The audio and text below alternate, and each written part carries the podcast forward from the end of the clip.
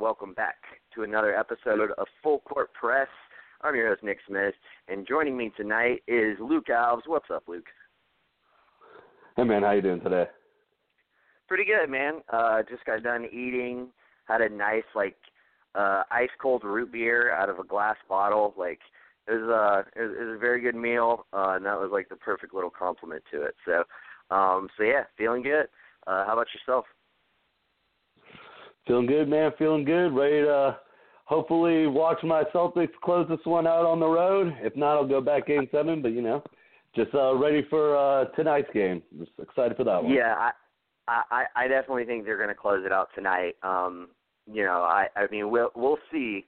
Um, but like, I, I think getting Marcus Smart back is going to be huge. But we'll get we'll get to the Celtics in a minute. First things first, I wanted to uh, we I've decided not to go Eastern Conference, Western Conference because I really had a particular order that I wanted to talk about these series tonight. So let's get it started. The Golden State Warriors have eliminated uh, the Spurs from the playoffs. Um, we kind of all knew this was coming.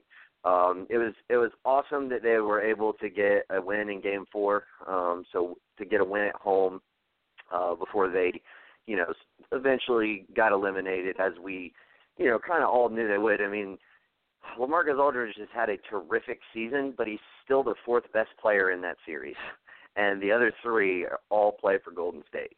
So I mean, it was just there was just no way that they were going to be able to get the win. Um, what are, what are your thoughts on the the Warriors uh, eliminating the Spurs, and then also more importantly, um, what are your thoughts on the Warriors without Steph Curry? Let's let's just say Steph Curry can't you know can't come back until after round two. What are your thoughts on them going going up against the red hot Pelicans uh, in the second round? So I'm kind of worried, but kind of not worried. If, like how long it depends. If he, he's out, they keep on pushing it back. So right now they're saying game two. So I think you know first game, definitely if I was the Pelicans, I'm trying to seize the moment right there. If I know for sure I got one game at least that I know Steph's not going to be out on that court, we need to do everything. Rondo needs to return back. Like he's been playing out of his mind right now, but he needs to really get with these young guys. Like, listen, you got to listen to me. I once had a big three. Great players taught me what to do in the playoffs. We have to see this moment. We got to take one on the road right now. We need to get this one. So if they take one and then Steph comes back in two, they're in the perfect spot. They can lose the the game and just be just fine. So if I'm the Pelicans, I'm doing everything that I can, and I think they're gonna really worry Golden State the way that they can match up against teams. I mean, Anthony Davis playing out of his mind. I'm sorry, Draymond Green. You think you're a good defender, but you're about to be embarrassed the whole series. now he might prove me wrong, he might not, but no, you're not going to stop uh, Anthony Davis. Kevin Durant, you do have length, but you just don't have body size at all. So Zaza, you're gonna maybe do something dirty. I could definitely see him doing that. But so just I would everything right now that are coming out that are leading that he's not going to start game one. I'm just fully preparing. I mean, the the guards have been playing well, really well for Pelicans. So you got Jrue Holiday and Rondo. So that that can really help you out. And they're both really good at defense, so you know they can lock down Klay.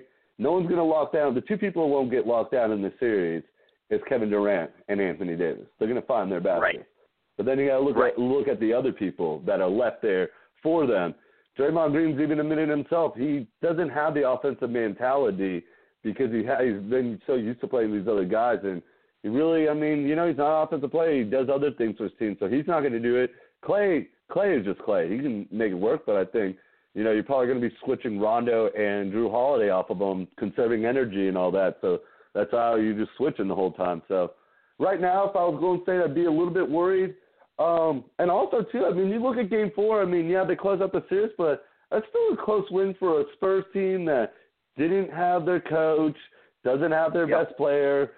Yep. There's a lot to this team that is just, and you're just barely skating by 99 to 91. So if I was them, I'd be a little bit worried. But you know, once it gets that too, it's it's all about rhythm in basketball and like you know, and he so it might take him a game or two to get back to normal stuff, or he might have a good first game and then go in a slump because he hasn't been out there. He hasn't gotten his feet under him for a while. I mean, did he went out the same time Kyrie Irving went out back back when um the season was still started. I mean, Kyrie now has Yeah. his, had to get surgery, but they both had, that's a that was a long time for them. And I don't think Marcus Smart was out less games because he came back and all that. So it's been a while since Steph's been out there. So the whole game flow. So I think it could catch them by surprise, and it could be a huge punch in the face. But I think Golden State in the end could come back and win it in seven, even if they lost game one. They could come back and beat Yeah. the Pelicans in New Orleans. I'm sorry, New Orleans. I mean, you're a fun city. I love you to death, but you're not really the biggest Pelicans fans. You're huge Saints fans, but you're not really Pelicans fans. So you're not really an intimidating place to play in. It's not a place where it's just like, okay, they. I mean, no matter what, home court advantage is home court advantage, but it's Yeah. not really like, oh man, the Pelicans fans are really top notch out there. So yeah, it's I think not it's like a lot, going to a like OKC. yeah. Okay, they're just a plus. So I could see a lot of like the Pelicans in my mind at, when they came in the playoffs. You know, I didn't really think of them being a major threat.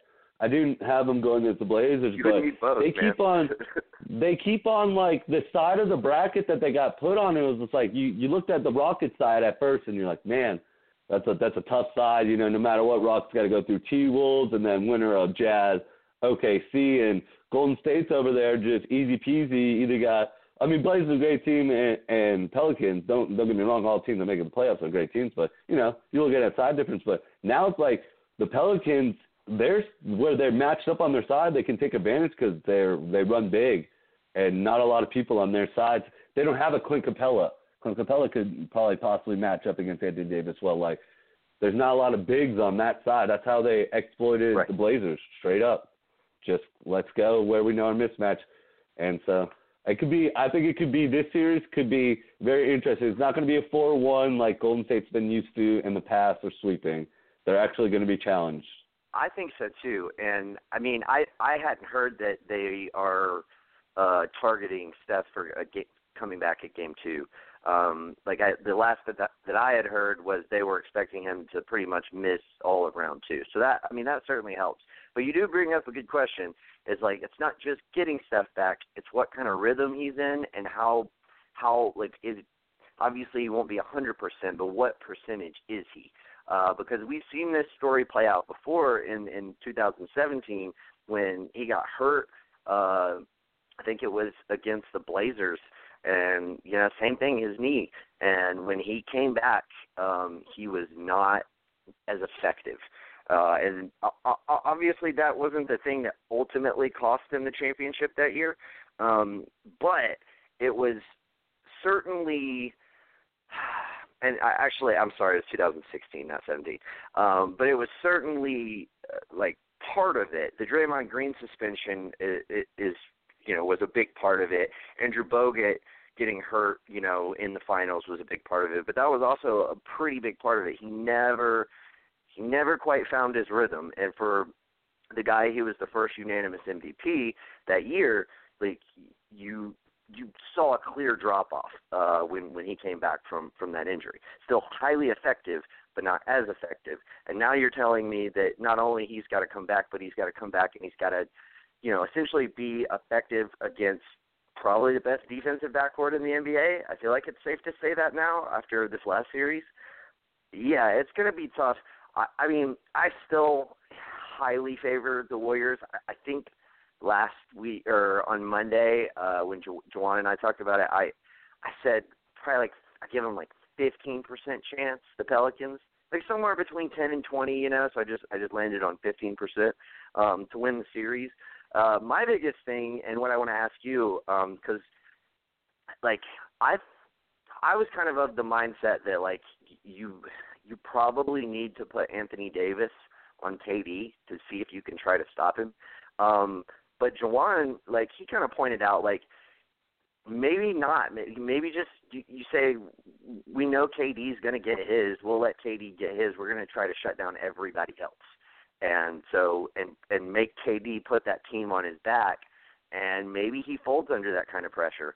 Um, you know, he might still be very effective, but if if you can shut down almost like everybody else, which I think they're they match up pretty well to do because, like you said, Draymond's not really the offensive threat that he was before KD got there, um, he, I mean, he's very, very shaky from three. He's streaky. He can hit a few in a row, but he's not consistent at all.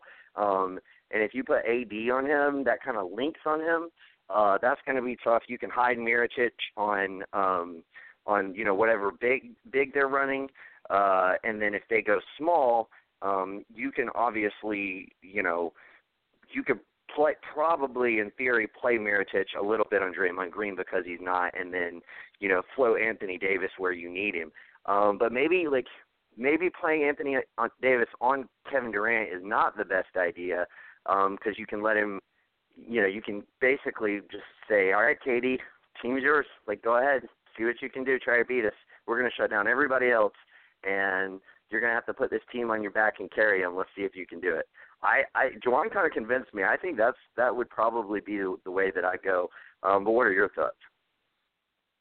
Oh no, man! I I don't think me and Juwan have agreed in a while, so I'm actually a hundred percent agreeing with with Juwan for this nice. for once. I mean, dude, I wish he was on. He, he, he usually never see eye to eye on some things, yeah. So, but dude, exactly what what he says and everything. Like, I don't see KD, and I wouldn't go one on one. I'd be like, okay, Anthony, just you know, play your normal spot. Be be a log logjam down low. No matter what, don't let him drive in on you. We'll we'll worry about his perimeter game. He'll get his buckets out there. But if he comes down in the lane, you you stop that. That's when. So I'd have him playing that, and I think it would really work. I mean, Kevin Durant's going to get his buckets, but if you worry about every other person, that's what um, oh, who was it? What team used to do that to Jordan? Detroit Pistons back when like Jordan before he really had when he, before he had Scottie Pippen, he had another threat. They figured out.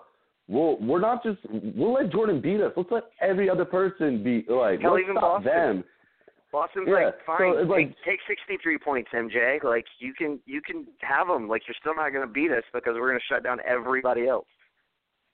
So I think, and and it worked perfect. And no matter what, you have Anthony Davis down low. So Kevin Durant, I mean, what he did in the finals, I mean, when he when he got Finals MVP last year, he wasn't really taking. He was driving the lane and just dunking in. Man, that was making yeah, me so mad that they could just did not figure out. Like, hey, Kevin Durant, it keeps on running right through the middle of the lane. Now Anthony Davis, I'd be like, Anthony, you just play your zone. You can play help defense big time. Like, make sure you're with them. But if you see Anthony Davis come off the weeks and come help and stuff that ball, and Anthony Davis is great at blocks. Like, he's really good at timing people. So I'd, I'd hold them at like we're gonna use you because I don't think Davis would do well going one on one the whole time. That's gonna tire him out. That's gonna do a yeah. lot. He's already gonna have to do a lot for his team offensively right. and all that. Yep. But if you make him play kind of like a zone kind of defense, but it's you know you're, you're worrying about the other people. I, I think it'll work perfect. And I mean, I really kind of excited to see this first game now. Like at first, you know, you're kind of like ah Golden State, you know not really. I mean, they they kind of just do the things, but I think you know Pelicans gonna have to do something. And uh, yeah, the uh, I just uh relooked it, so uh, confirmed report. So Steph percent uh practiced at 100% today, so he's questionable still for game one.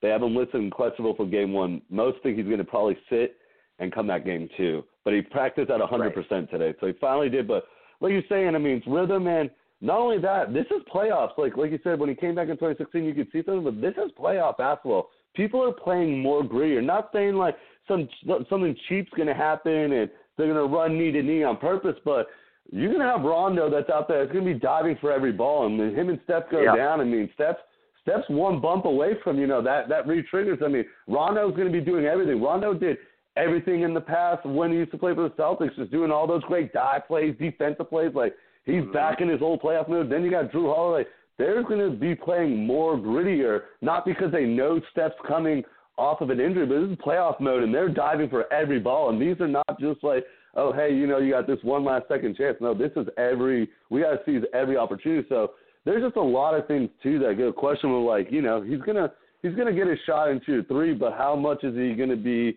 defensively? How much is he gonna be active on the ball, like going around driving, like because they you got two, like you said, I, I definitely consider them the best defensive backcourt. I mean, they shut down C.J. McCollum and Damian Lillard.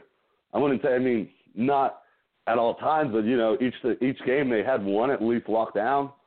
So yeah, um, yeah. I, I mean, they pretty much shut down Dame the whole series. I don't, I don't think he yeah. scored more than twenty points in any game. Yeah, uh, It was a bummer. I mean, I love Damian Lillard, but yeah, they they figured. I mean, they figured it out and all that. But so it's gonna be interesting. I think Golden State has a little bit more bargain now. The only advantage I'll give to them too, besides them having a great superstar team, Kerr is slightly a better coach. Well, yeah, no, not slightly. I'm just messing. He's he's a better coach. So you're gonna have Kerr that's gonna try to think of some things. He's definitely gonna, you know, that's why I say you got to seize game one because the game plan is already in line what they've had written up. Both coaches are like, this is our game plan. We're going in. They're not scrapping it up. They haven't seen each other. They both just watching tape. So this game is where you just come in and it's just like, all right, whose game is going to work better right now? And then game two, you know, it's all about adjustments from that point on. So this is where I think, you know, if I'm the Pelicans, I got to go out, do everything. Every ball, every loose ball, diving for it. Throw, going for anything going out of bounds, getting that extra, like, doing that extra – thing out on the court, and they have a lot of people that that are going to definitely try to make a name for themselves. I mean, all you really know out, I mean, we out of that team is like three or four of them. I mean, there's other people that are going to make a make a shot for themselves and and really show something. Like do one small big play for like that means a lot to to some games. So.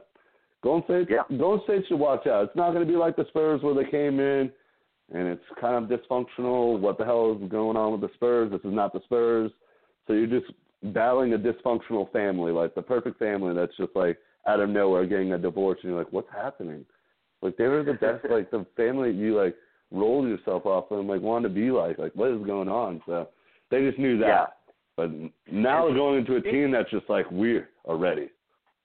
Yeah, and speaking of the Spurs, uh, before we move on, they apparently had a mandatory team meeting today.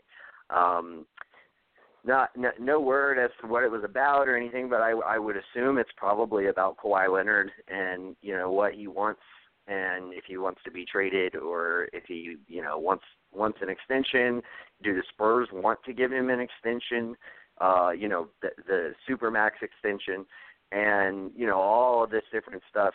Um, I uh, I, I think that could be really interesting. I would I would love to be a fly on the wall in that meeting and you know just just to kind of know exactly what's being said and how it's being said and everything and how it's being handled. Um, do you, at this point in time, I have to assume that we all kind of think Kawhi won't be there next year. Am I right in that assumption? Uh, yeah, I think you're possibly right. Now, I think it there could be more than just one person on that room. I also think this team meeting could be about Popovich's future, man. I mean, sure. Just went through a lot. I mean, he just lost his wife. He's going through yep. a lot. You know, maybe it's time that they just blow. I was talking to my buddy, like, what if Parker and Ginobili and everyone's ready to retire? Pop's gone. Kawhi's like, listen, let's Spurs. You, this is what you should do right now. Poor LaMarcus Aldridge's like, yo, what's happening? Like, dog. But I mean, not a bad team you you could get it like what if Coach Bud goes back to the Spurs? I mean, coaches out yeah. there, Bud Bud knows that system. So there's good coaches yeah. out there. I feel like Spurs could be a team too that you don't want someone like young, like you know we were talking yesterday, like for the Hawks coaches and and and all that. No, you'd want someone that's like been in the league before. It's kind of known like not like I'm just putting this example like a Kevin McHale, a Mark Jackson, like a Jeff Van Gundy, like people have actually coached before. So you know you still have a solid team. I mean, this team that you have is in the playoffs, and if you trade Kawhi Leonard, you're gonna have a lot of pieces to do stuff with, and if those two retire, you get money. So there's some things. I mean, Pau Gasol could too also retire. I mean, there's some things that Spurs. So the Spurs aren't desperate. But I think this could be a change, a turn of the page for the Spurs and into yeah. the next step because I think it's just the writing's on the wall. And I think all parties should just at once, just not like you see like Kawhi gets traded this year, then Ginobili retires, then Parker retires, and it's like one after the other. They should just all do it at once, and that's what everyone. Yeah. I well, mean, Green could opt out if he wants. He's got that team option. Yeah. I don't think he's going to get any more money than that, so, so he should Rudy opt Gay. in. Yeah, so there, there's a lot that. So you know that's what they're all probably meeting about. So the Spurs, this could be a different Spurs team than we're used to, but so there's a lot. I got one other thing before we move on, if you don't mind me. I want to throw this out at you. So I don't know who. I, I think it was Bleacher Report came out with like six bold predictions. I think ESPN's even written something too. Do you think the New Orleans Pelicans should re-sign DeMarcus Cousins? Uh, like Bleacher Report put out this. I forgot who wrote it, but he put out this point where they they're really it takes away from Anthony Davis's game. Like you're just clogging yeah. him, and he can't be for like. Look at him right now. Like he's got a, the perfect person to be around him, big guy that likes to stand at a three and all that, not clogging. Like, yeah. and so you're having all this. So what do you? What would you do? Like, I, like it really had me question because if I mean, I would keep the Boogie Cousins and try to figure out a way, you know, have them with Mirotic now, and you could switch them in and out, and not have Anthony Davis and Boogie playing that much, almost like you know the Rockets do with Harden and Chris Paul. They you know they can run their own yeah. time, but they can be out there together if they need it. But it's just that is a yeah. very interesting point that they've been like, what do you do if you're the Pelicans because you're pretty good right now, and you don't know yeah, what record, Boogie's hat like. The record is better without him. I mean, that's just that's just you know. So if you're going by just wins and losses with him versus without him, uh, I mean, it's pretty clear um, that that your success uh, with Mirotic out there and, instead of Boogie seems to be a lot better. I mean, Mirotic is, is just a better three point shooter. He's more confident. Demarcus Cousins isn't bad. He's just not. He's not really a four spacer. He can space the floor, but he's that's not like he's not going to be comfortable like playing that role. He's not Kevin Love. He's not going to just sit out there. Uh, and why would you pay him that? Like that, you wouldn't pay him to do that. So I don't know, man. I, I I'm of the mindset that you re-sign him and then you trade him. You pull a Blake Griffin on him. like honestly, um, just because I think you could get you could get reasonable return, um, and then you're not losing him for nothing. Um, you know, I could see maybe trading him to Washington for like an Otto Porter Jr. Um, and some you know other assets you know, maybe Otto Porter Jr. and a first round pick for Boogie Cousins, who is a big guy with an Achilles injury. Like I could see Washington being like, yeah, we'll take a shot on that. Like we have Kelly Oubre, we can plug him in. Gortat's only got one year left. Ian Mahinmi's terrible.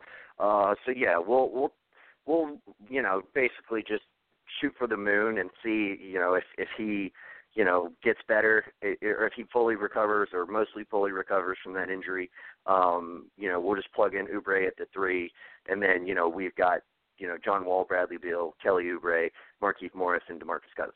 Like so I think there's enough teams out there that would make a trade like that. Um like it just it really it really depends like too on whether you're willing to go into the luxury tax or not because if you re-sign him you're going to be a luxury tax team.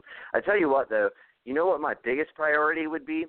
I would be trying to get in touch with paul george's agent and say hey opt in and request a trade to new orleans because if we get you bro like we don't even have to worry about demarcus cousins. Like sure we we'll sign him if if the if the money's right but like Paul George has a, like a twenty million dollar uh, uh, player option. You know, so if he he can go anywhere he wants, just like Chris Paul did last year, just like LeBron James can do this this off season. Um, and like if you put him on that team, dude, Rondo, Jrue Holiday, Paul George, Nikola Mirotic, and uh, Anthony Davis. Like at that point, you don't even need uh, you don't even need Boogie Cousins. Um, so that that would be my biggest like that would be what I would be trying hard, my hardest to do. And even like even though I don't think he would go there, um I mean you could potentially do the same thing with LeBron James um as well. Uh they have enough contracts to make to make a deal happen. Um it's just a question as to um you know what what a team is going to be willing to take back and you know what what kind of how many future draft picks are you willing to attach to it? Um, to you know to make it worth their while to take in the salary back when they're losing you know either their best player in Cleveland's case or their second best player in uh in OKC's case. Um but I don't know what what do you think? Yeah, man, uh I mean I like what you just said there with the Paul George. That'd be a really fun team. I mean, maybe really good. I don't know if anyone, you know, seen New Orleans. I mean, you do got the brow. Anthony Davis was great to play around, but it just, you know, just New Orleans isn't that enticing. But That'd be a that'd be a really good team. It just, I yeah, I I don't know. I wouldn't let him walk, like you said. I like I've definitely read out there they're not going to give him the max. They they're going to shoot for a two to three year deal, which isn't fine. I yeah. mean that's a that's fine with Boogie. You know, I mean that could be reasonable, but I definitely try to get something out of him and all that. And there are teams that are going to willing to do something. I mean, Boogie Cousins looked great this year. I mean, at the yep. beginning of the year, he was close. I mean, he was up there in MVP categories categories. He was I mean, the he best player on the team at the beginning of the season. Yeah. Yeah. So he he he he's still a great player. It's just you know the question. So I think there's a lot of teams that would go out there and definitely strike for him. But yeah, so if I'm the Pelicans, I would just re-sign him, not to a max, but to a friendly deal. So there's a chance that I could trade him if I needed to, and and teams would yeah. be willing to work and be like, okay, you know, that's not that bad of a deal. You know, it's a three-year deal. We can see, you know, if it doesn't pan out with this leg, and he only has one good season out of us. You know, we didn't go into getting this max player for freaking five right. years and paying him forty-three million. What is going on? So I think, yeah, yeah. I think I would sign him, but definitely have in the back of my mind, and also talk with him too. And be like, we, you know, we might trade you, but we'll work with you. Unlike the Kings, we'll make sure you go to your best possible thing. Like, where do you want to go? We will try to like, we'll have A, B, and C. These are the teams we like. Which one do you think you like out of the best? Yeah, I mean, and that's possible. I mean, it would be it would be hard to imagine him him you know signing a deal if you told him up front you were you know you you might possibly trade him. Um, it would be a stand up move though. Um, but yeah, I mean, and that's why I think like you know I think you could convince like that with that Washington trade like like Otto Otto Porter Jr. is like way overpaid because um, you know they had to match uh Washington had to match the Nets offering Brooklyn. him a, a Brooklyn. yeah, fucking assholes, man. Uh killed it killed uh um uh well, Evan Turner more more or less killed uh killed Portland's uh cap flexibility, but um they had to match on Allen Crabbe too, that's why he's getting paid eighteen and a half million dollars. Um but uh yeah, they they definitely I, I would hate to see him walk for nothing. Now, granted, it's not like you gave up a whole hell of a lot to get him, um, but still, like you, you, you, when you have a player that good, like you know, I, I, I definitely want to see them get something in return. And I think, like, like I said, uh, like getting Otto Porter Jr. He's he's not great, but he's a good, he's a really good three point shooter. He's like forty three percent. Um, he's a pretty decent wing defender. Um, he's just a solid role player, and you get a draft pick. And like, if you're if you're really worried about the Achilles injury and you don't think putting him back on the court maximizes what you can do with Anthony Davis, then I think it's worth it. You know, because you're never going to get like, you know what they say, like you you never get back true value for a superstar. So it'll it'll certainly be interesting. It's going to be a really fucking interesting off season uh, with all of what's going on. Um, and by the way, I got to say, I I really do think um, the Lakers are going to be the team that gets Kawhi. Um, mainly because I think what they'll do is they'll just be like, look, we'll give you like Brandon Ingram, Josh Hart, and the Cleveland pick. And you know what? Like, if you're San Antonio and he doesn't want to be there, like, getting Brandon Ingram is he's gonna probably be a really damn good player. He's not gonna be Kawhi Leonard, but he's gonna be a really good player. Josh Hart looks like a pretty good role player. If you can get the number 25 overall pick as well, that means you essentially have a young core to build with of DeJounte Murray, Josh Hart, Brandon Ingram, two first round picks where you can draft a four and a five, and then you've got kind of your new roster um, put together, and you you shave a lot of money, shave a lot of salary, and then you know if Danny Green opts out and Rudy Gay opts out, then you you know then you're looking at actually having money to go out on on the free agent market in the near future. Um, so like yeah I, I mean i think i think it's going to be the lakers because i think the lakers i ultimately i don't think boston or philadelphia would have enough confidence um it, it, essentially in him re-signing uh and if if you didn't get any, any kind of verbal commitment which you know i'm not i'm not certain you're going to get uh i i just don't know if you make that deal um do you agree with me do you think the lakers are probably the front runners yeah, I told it to my Laker friend the whole time. I think. I mean, I don't think that the front runners. I do think Philly might be the one that pulls the trigger too. I like I put Boston at the bottom. Angelo would do that. I do. I just because they they have as much assets to trade as the Boston Celtics, so they have a lot. They have the draft picks. They could they could give more draft picks and not have to give like a Brandon Ingram. Who cares if you give up a Markelle Fultz? You give up a Markelle Fultz um, give him whatever pick you get this year. If it's the LA or the Sacramento, you know, you give him the flip flop. give him something else. Like you can make it get done. Now you have Ben Simmons, Kawhi Leonard, who's a great defensive. You'd have pretty much the one of the best defensive like lineups with Covington, Simmons. You know, so that'd be really great. And I just that's why I think Paul George and and Kawhi Leonard fit better for the Sixers than people like LeBron. LeBron, LeBron should go there. Like LeBron takes the yeah, ball out no, of Ben Simmons' hands. That's yeah, not what you want. Too. But I do feel like that Lakers pick is better.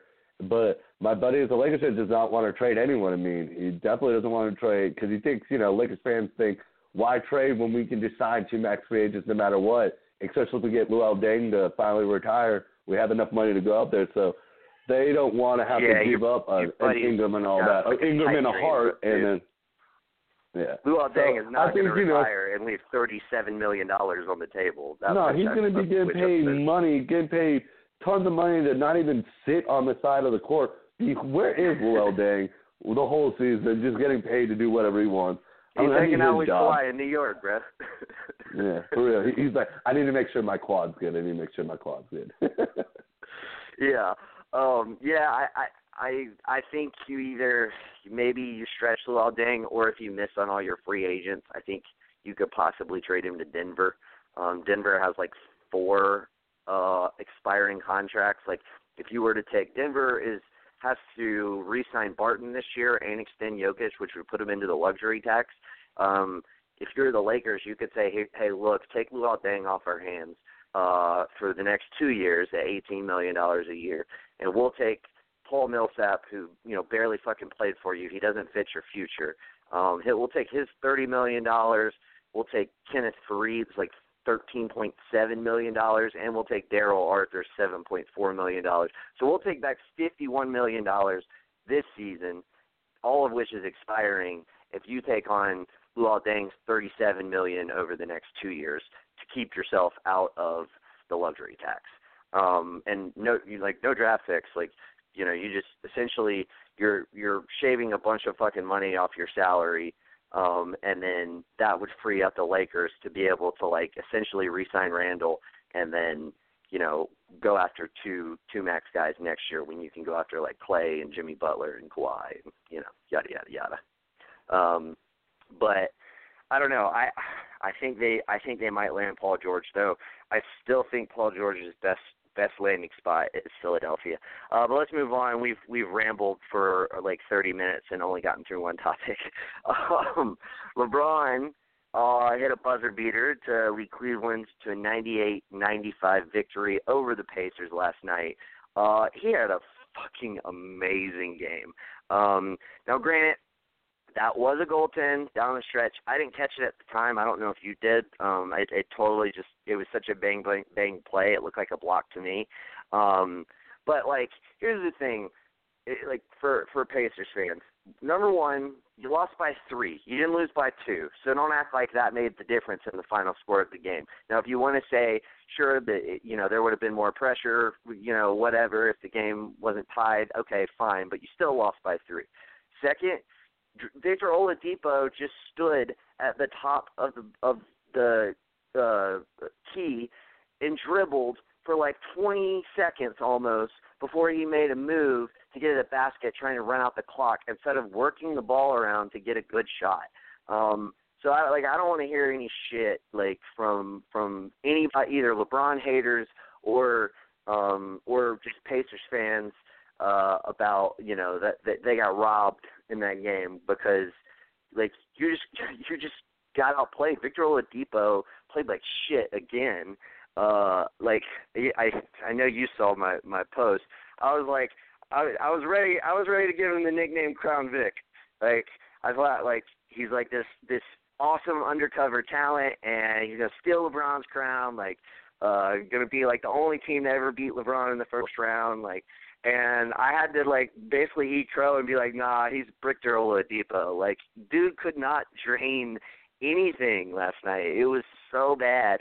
Um, and LeBron just brought it. 14 of 24 from the field, 10 of 15 from the free throw line. This is a guy who's never shot 80% from the line in his life. Made all 15 free throws.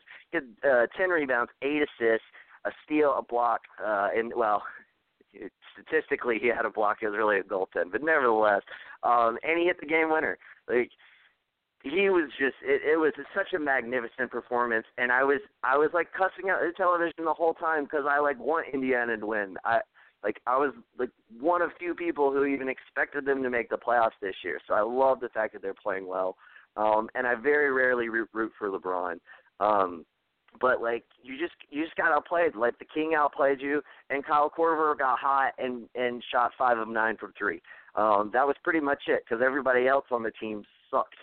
Uh, but LeBron just he just willed his team to victory, and it was just another amazing performance. Before I pass it over to you, uh, Victor Oladipo shot two of 15 from the field, two of fifteen, one of seven from three. Um, yeah, that's that's not going to get it done. Like, uh, so I, I like I don't want to hear shit about a, a blown call at the end of the game when it was you know such a such a bang bang call and you played your best player played like shit and the other team's best player played you know one of the best games of the season. So uh yeah, my those are my thoughts. What are your thoughts, Luke? Oh no, the Indiana fans have nothing to say. Even if, like you said, they lost by three. So no matter what, you would have lost by one. First off, I was yelling at the screen because the two coaches like switch role positions, like Tyronn Lue at the end of the game, like, hey, maybe we should stop running double teams on Victor Oladipo and having this debate. So here's what Pacers fans should really think. Sabonis was your number one scorer. This kid is a second year player. What that right there is you guys are losing if a guy off the bench is your top scorer at 22 points. So there's something. So Tyronn Lue's like, maybe I should stop doubling up Victor Oladipo and play man. And that was a very smart idea. And if you are like the Jazz, like, uh, I mean, like, not the Jazz, the Pacers, I'm sorry how do you not see LeBron? Like, I wouldn't even cover the ball. And I don't care who's throwing it. It could be Kevin Love or Kyle Korver to do a little flip off. Nah, I'm putting two people on LeBron following him because it's LeBron. Like, I thought he was going to do a step back. Like his little, because LeBron loves taking deep threes, but he literally just pulled it up right in his face, and I was just like, man, yeah, that's LeBron being LeBron, scoring 44 points of his team's 98. I mean, dude, he's doing everything right now. Victor Oladipo is doing. I mean, yes, granted, it was on the road, so Victor could bounce back, but like you need more out of your player. This is your number one player. I mean, obviously, yep. you can't have a guy coming off the bench play like that's not used to playing 33 minutes. That's having to play oh like more time for you guys because he's the number one scorer for you. So it's just there's a lot. Pacers definitely. I mean, I still think the Pacers can shake this one out in seven. I mean they have nothing to worry about. I mean, they could definitely take this one back at home. Every team's winning on the home court. I mean, LeBron's definitely. You might see another LeBron again. I mean, I don't know how we can see another one from game two in this game, but he could definitely drop 50 if he needs to, and he knows he knows how to close out games too. So yeah. you're gonna have that and close out LeBron. But I think if it does go back to seven, Indiana definitely showed that they're not scared to play on the road at all. I mean, yeah. they won already on the road even though they lost one at home. So I think I mean there's a lot you just need more out of Victor Oladipo. You like you said, you cannot be shooting those numbers. Two you say he's two for yeah, he's two for fifteen and one yeah. from seven from the three point line? No, yeah. dude, you need to turn that around. That is not acceptable. I'm sorry, Indiana fan. Like I'm not like trying to shun on you guys. I mean, yeah, that was a goaltending, but who cares? You lost by like you would have lost by a point anyways. But your team, besides playing defensively, it's still really good defensively. You can't figure out LeBron, but they're they're literally doing what we were saying that uh, Pelicans should do with Golden State. Like they're trying to have LeBron beat them, which LeBron is unfortunately right. beating them. But yeah, so, but but there's just a lot to that game. I mean, they just weren't feeling it offensively. Thaddeus Young did pretty good at the towards the end of the game of shutting LeBron down, and then uh, last play it was like, okay, what happened? So there's just that you know, Young had a great don't really game. Have any, oh yeah, I mean definitely had a solid game. It's just it's just that last play. It's just there's just a lot of like this Indiana's a good defensive team, and it just looked like they were mm-hmm. shut down. I don't know if Myles Turner was in foul trouble or what, but he did not get out there at all at the end of the the fourth, no. like towards the end of the. He was and I didn't understand He was it. in foul trouble. He had five fouls. Um, and I think I I, I honestly liked the decision because they had him out in the fourth, and he got that fifth foul, and then they decided to bring in Thaddeus Young because he kind of had the hot hand, and Sabonis had the hot hand.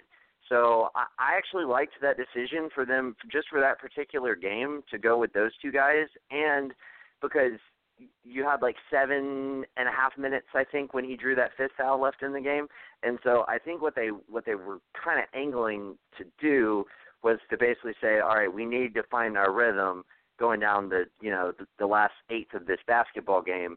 I don't want to keep Myles Turner in there, have him foul out with three minutes left, and then ask Thaddeus Young to come in and not have rhythm.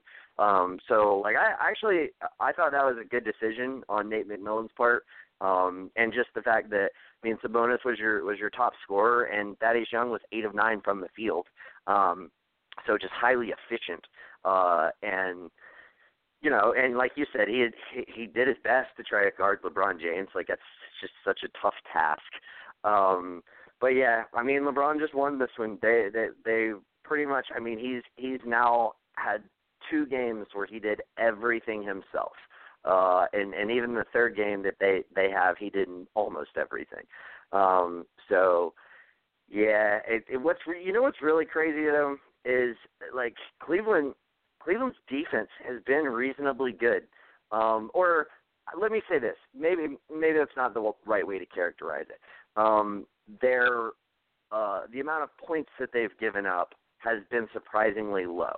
Um, so I don't know if it's necessarily good defense or if it's just you know Victor Oladipo shooting 10 of 15 in this game, and I think he was 4 of 15 in the last game. Uh, so that's just killing them. Um, they they really need Oladipo to step up. Um, but yeah, I mean it is it is surprising.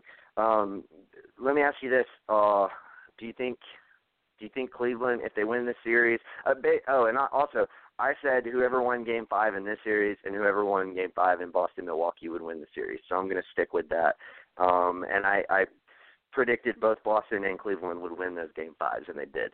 Um, but uh, but if if Cleveland advances and they play Toronto, um, did, are you banking on Cleveland's like uh, just just overwhelming success against Toronto, similar to like their overwhelming LeBron's at least overwhelming su- success against the Pacers, or would you favor Toronto in that matchup?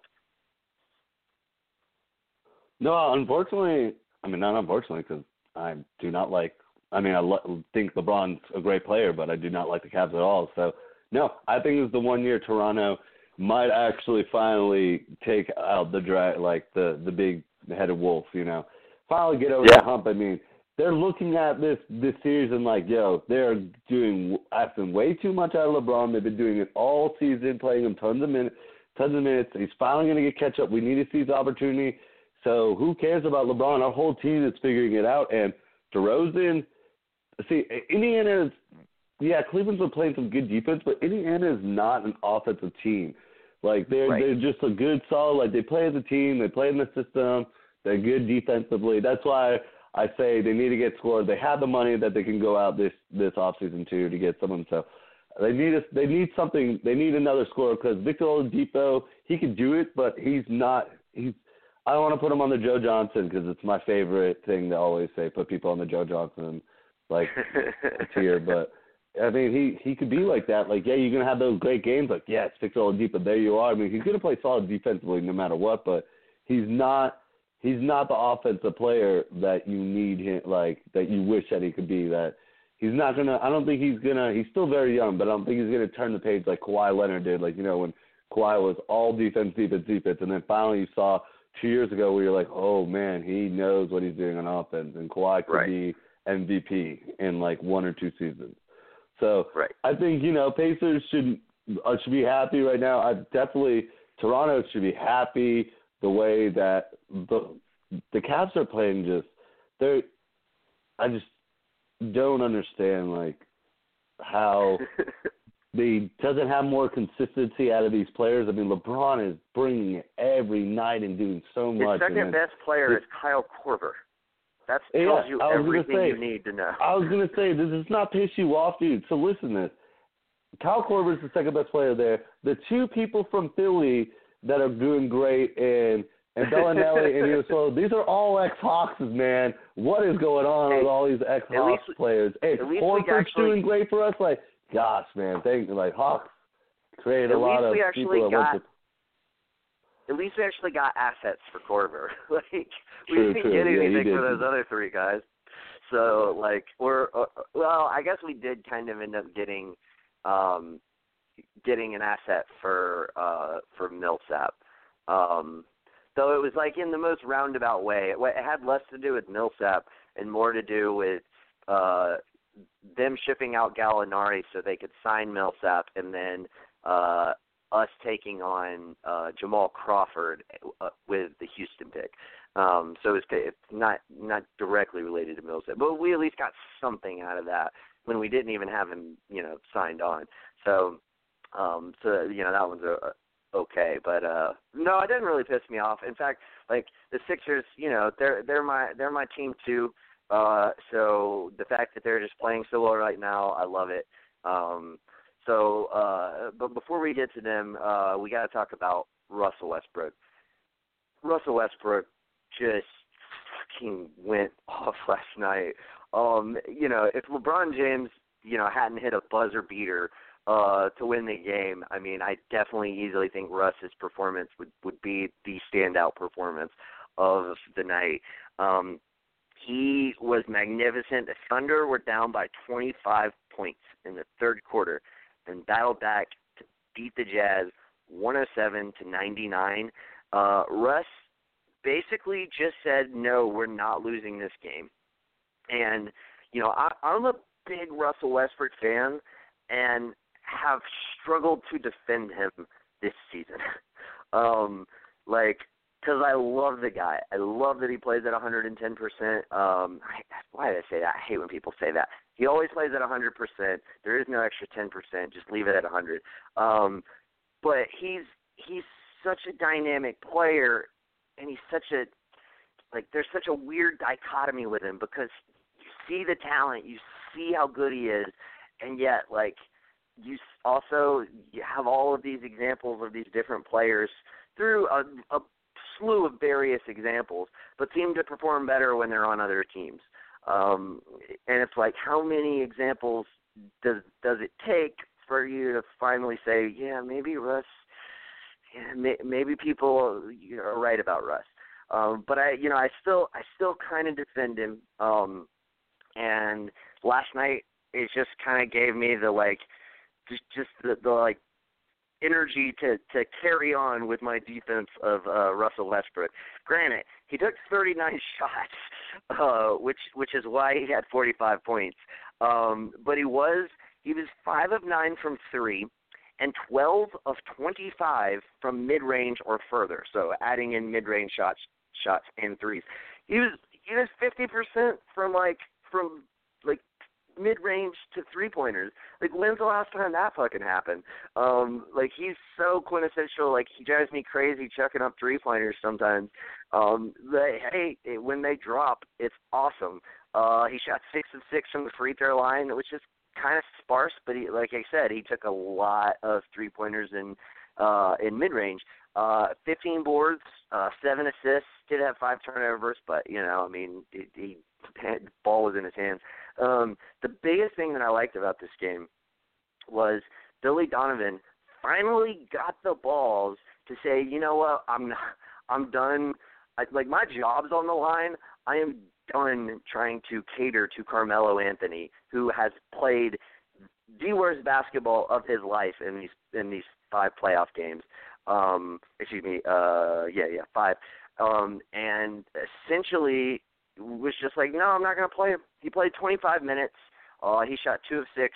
Uh, going down the stretch, they just played Jerami Grant, um, who he's not going to do much for you in the way of scoring, but the thing is, if you don't have Carmelo out there and you don't feel like you have to get him shots, that gives Westbrook and Paul George more shots. Um, so I I hope I hope he just doesn't play him in the next game. Like honestly, I think your team you have a better shot at winning if you play Jerami Grant and then maybe you bring Melo out on the floor uh for you know the time that that Russ and PG are resting, but that would only be effective if Melo bought into it, and I don't see him buying into that. So I would just bench his ass and play Patrick Patterson. Uh, give Jerami Grant his minutes and have Patrick Patterson take Grant's minutes. Um, because, dude, he's he's been fucking garbage. That that that is probably to me the biggest reason that OKC is down in the series is Carmelo Anthony. Um, but what are your thoughts on the win, the series, Russell Westbrook, and you know what? I, I did all that rambling, and I didn't even mention Paul George, who also had a fucking terrific game. Had 34 points on 12, 26 shooting. Uh, wasn't super effective from three, but he did make a couple of them.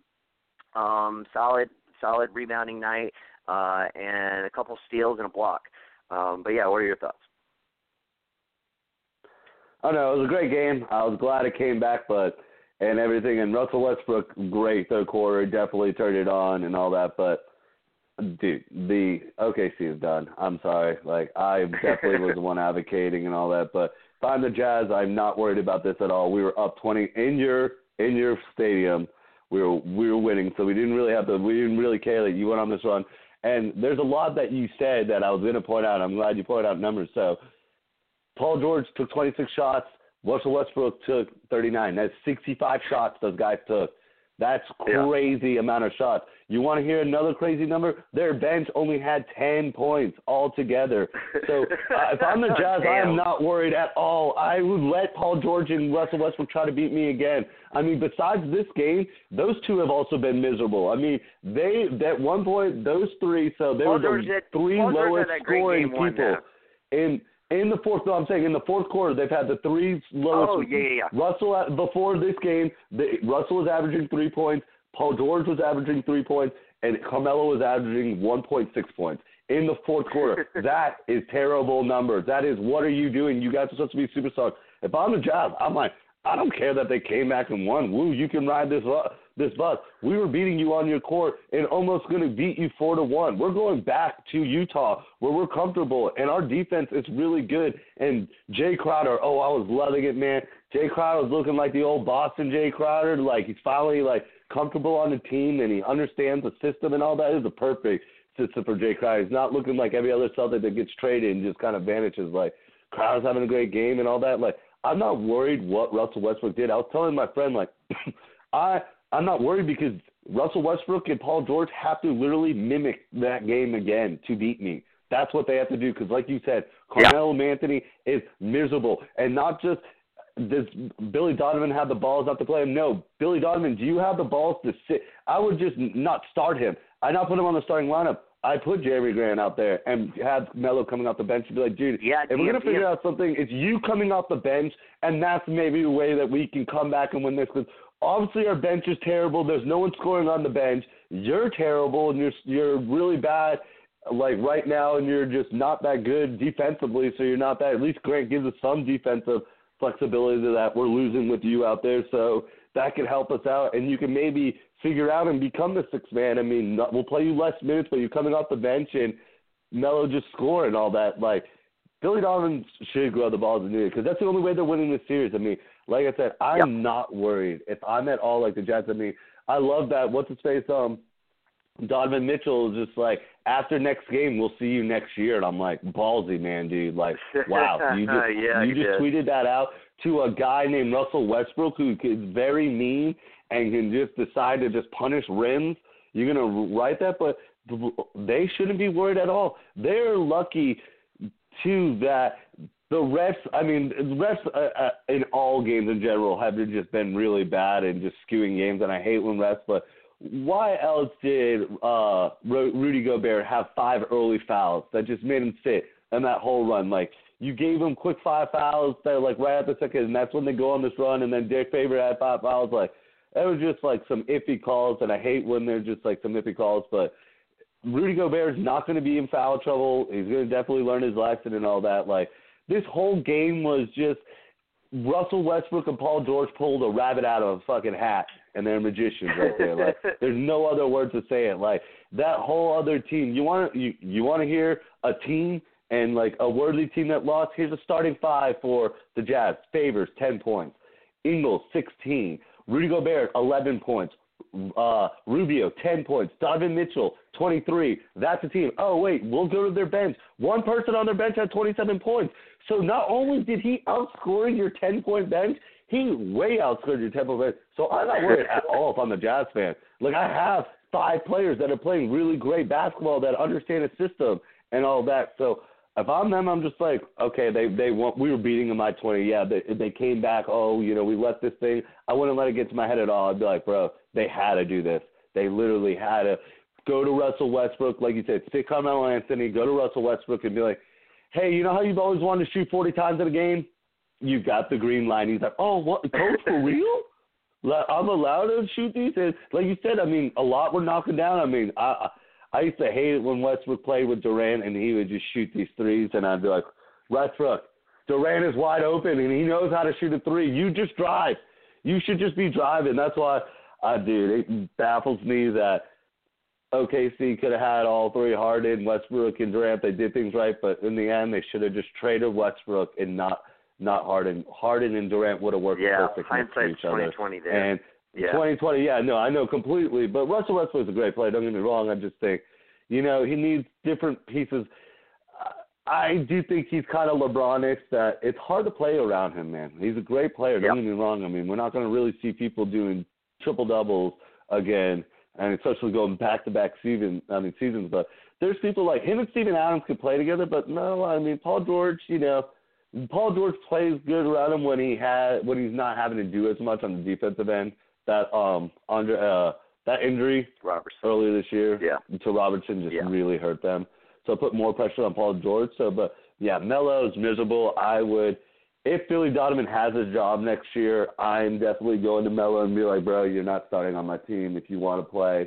Whether you're coming off the bench, you're going to be on a restricted minute list. I'll write some plays up to you. You'll be up in three threes. Please work on your shot and hit a three if I'm going to write you up. You know what I would but do? You are, you're, what? I would uh I would essentially try to uh I'm assuming like let's just play under the assumption that LeBron leaves Cleveland. I would see if I could attach like Terrence Ferguson to him, like a quality young player and trade him trade him to the Cavs for Kevin Love and the Cavs can just buy him out. Like something like that. Try it like like I know Terrence Ferguson, I know OKC fans love him because of the athleticism and everything else. But there's a reason he's not playing right now. He's not ready. Like and you, you like you you need to put some talent around Russ. Um and I think Kevin Love would actually be great for them. He's I mean he's a spot up shooter. Like he would be the kind of I would do that and I would try to get Courtney Lee. Like that I think that's a team that could actually complement Westbrook. Um you're not going to win a title with that team but like you know you have you have Russ, you have shooters at the two and the four. Then you got Adams, who's a brick house, and then you got Robertson, who can defend. Like that's that's probably like your best case scenario for a team like OKC, and at least at least uh, uh, Russ and and Love played together in college. So like maybe that. I mean, uh, granted, we we saw how that played out with with Love and, and Isaiah Thomas, uh, you know, having played together in AAU. That that didn't work out. So th- that's probably not really that important. It was probably a little overrated. Um, but nevertheless, like I don't know. I mean, if you're Cleveland, if you can get a young player and then get an expiring contract that you can just buy out, like I don't think I don't think there's any way Melo turns down his player option. I do think he would be willing to leave a little bit of money on the table to be able to just pick his team and pick where he gets to go. Um, so, yeah, that's that's probably what I would try to do. Uh, you know what, what else is funny as far as like hindsight? This team would have been so much better off if they just never traded for Melo. Like, I, I don't get me wrong, I, it's not like I was like saying it at the time, but if they had just kept kept Kanter as you know their their backup center and then started Jerami Grant and then had Patrick Patterson as their backup, uh, they, they would be so much better. Like not having Melo on that team all season would have made life so much easier. Not not as far as like off the court type shit, just like just as far as like playing basketball. Um, and Kanter was like was like your your best team guy. Like he was he was. I mean, he's he's great. Like everybody loves Enes Kanter who plays with him um, because he's always got your back uh, no matter what, and he's just like fans fans love him. He's probably like one of my favorite players not as far as how he plays, but as far as you know his mentality and what he means to his team. Uh, so yeah, I I think I think that's going to be like one of the things that we all all look back on and be like, that is your that's like your second worst thing, Presti. Obviously, your worst thing is trading James Harden, but like trading for Carmelo Anthony completely ruins your chance of like winning and being able to keep Paul George. Uh, like you made you made a good trade with the Paul George trade, um, but like ultimately you weren't able to keep him because you got greedy and you went after Carmelo Anthony. uh, do you think I'm right there? Do you think put it this way? Do you think that do you think that they would have they would have more opportunity for success in the playoffs had they not traded for him and played the whole year without him and everybody kind of got used to their roles? I don't know, dude. You're 100% true. I mean, this is another hindsight 2020. I mean, dude, this is a miserable trade. I mean, at first, you know, you're like, oh yeah, you got your fans back, and you're like, we're getting Paul George and we're getting Melo. We're gonna do it, Melo, and then it just Melo just been on this slow roller coaster ride down ever since he got to the Knicks. I feel like the Knicks kind of, I feel bad, but the Knicks kind of just overran Melo. Like when they put him, when he had to start playing power forward a ton more, it was just way too much for Melo, and it just slowly put him on this like decline quickly.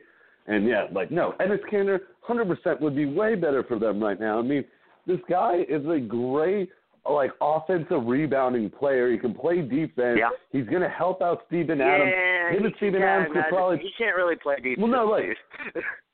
well, no, no. I'm, I mean, he can't. But I don't know. I mean, someone I mean, that's fighting for the ball on the offensive like, board just. So that I yeah, that, that, definitely much. better than Melo. and and giving and giving Steven Adams just you know a little bit resting time. I mean, I, yeah, it would have been way better for them. The team would have been, uh, you know, probably working a lot better together. But you know, it's it's all hindsight. If I am Presti, I, I would I would definitely do that with with Cleveland. I mean, especially if you, you say LeBron leaves. I mean, that makes sense for both sides all around. I mean, Kevin Love would be good with Westbrook because, and even if Paul George stays, he's just a guy that just like, hey, I'm gonna just stand in the three point line. I'll knock down some threes. I'm just been injured. That's why I'm kind of been like looking a little flaky in these playoffs. But I, you know, I had a solid year. I just injured myself. But so I would. It does make sense. I don't. I do think if if the Thunder are able to hold Paul George, they would have to do some things. And Melo going to the bench or trading is one of the viable options. Or even if Paul George walks, you definitely are not like, oh, hey, Melo, yeah, you're the one that's staying out of this big trade summer. No, you're gone too, bro. like, we're going to find yeah. you a home that is not our home anymore, man. Like, yeah. you should go and maybe retire. Like, you embarrass yourself this season. And well, I, and I, I mean, think, I hope Melo can figure it thing, out, but I, I think, and I think the biggest thing that it would take to get, because he still has a, a, a no trade clause. Like he kept that when he came to OKC, so they can't just trade him wherever they want. Not that anybody's going to want him, um, but I mean, like I said, I think the biggest thing is just if you can attach some kind of assets to get a player back, and then the team all they want to do is get it because it's expiring and they can buy him out. Um, like that, that's that's I think that's the only way you're going to move him um, because any of the teams he would want to go play for aren't going to want to trade for him. I mean, dude, Houston's got to be like just fucking shit-eating grins on their face because they did not. Like, I would so much rather have Ryan Anderson than Carmelo Anthony. Ryan Anderson can make 35-foot jump shots. Carmelo Anthony can't make 15-foot jump shots anymore. Like, so like, yeah, I, I, I mean, I definitely think that they're happy that they, you know, did not that the Knicks weren't willing to take that contract essentially. Um but uh but yeah, like it's going to be it's going to be interesting. I don't think there's any way Paul George stays. I I will say this. I I do think I do think that they could still win this series. And if they win this series and they somehow manage to make uh, a series out of Houston, like maybe take it 6, you know, at least get a win um, and fuck, if they took it seven, like, yeah, then maybe I could see Paul George signing a one and one and just, you know, seeing what maybe Presti can do. Um, uh, short of that, I don't think so, and I am inclined to agree with you. I think Utah is going to win Game Six. Uh, OKC hasn't been able to beat them on their floor yet, and you know they pretty much. Um, I, I tend to agree with you. I think, uh, especially Russell Westbrook, um, but even Paul George, like those those shooting numbers are unsustainable. Um, I don't I don't know that you you catch lightning in a bottle like that like once in a series. Um, and and you know it's good that they didn't get beat at home, but I if I was betting, I would definitely bet on Utah to win that game. Um, but let's move on. We got the uh, the Rockets. They have eliminated the Minnesota Timberwolves. Um, saw this coming. Uh, you know, Rockets. They. I think the most impressive thing, obviously, is the, is not the, in the closeout game, but in Game Four, they had 50 points in a fucking quarter, um, which was amazing. Um, which is like that's what the Rockets can do when they get hot. They can do that. Um, the Rockets are really scary to me because I I don't feel like they've gotten even their best performances out of any of their guys yet. Um, we saw it for that quarter where they got 50 points, um, but like, dude, I I think I think they're going to be really interesting. Uh, I, I think whoever wins out of the next series, the Rockets will beat them. Um, I think it, they should be a very interesting matchup for Golden State, especially if Curry's not at 100%, and if somehow New Orleans sneaks by. Um, I think that could be a really interesting matchup because, as you mentioned earlier, they do have Capela, who you know essentially made Karl-Anthony Towns worthless in that series, uh, and he could he could definitely be a guy to threaten Anthony Davis. Um, and it would just be it would be so much fun to watch Rondo and Holiday uh, you know, try to do what they did to Dame and CJ, uh, to Chris Paul and James Harden. Like, man, I'm just so crossing my fingers that that uh, Golden State loses, mainly because I just don't want to see Golden State again, uh, but also because that matchup I just think would be so much fun to watch. Um, but uh, but yeah, I mean, I think I think Houston is definitely going to make the the. I think Chris Paul's definitely going to see his first Western Conference Finals. Uh, I, I don't think Utah has has the players. I think I would probably if if I'm Houston, I would probably rather play OKC, um, just because Utah's defense is a little bit scary. Um, but you know, I, I, no matter what, I'm still feeling confident because one, I got James Harden, who is like just such an elite shooter, uh, and two, I've got Chris Paul, who is one of the best uh, drive towards the bucket and pull up and take a mid-range jump shot, which that is not what Rudy Gobert like. Rudy Gobert is great at protecting the paint. He doesn't usually like come out to that mid-range game. Um, like he's less effective if you can like consistently hit mid-range and jump shots and three-pointers, um, and that's what they can do. Uh, that backcourt.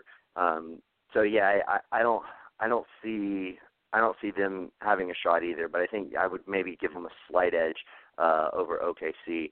Um, what are your thoughts on that? And uh, in general, too, like Minnesota um, in the off season, like what, what what do you see them doing? Do you think Thibs' job is safe? Um, both president of basketball operations and coach. Um, and uh, yeah, what are, what are your thoughts on Houston?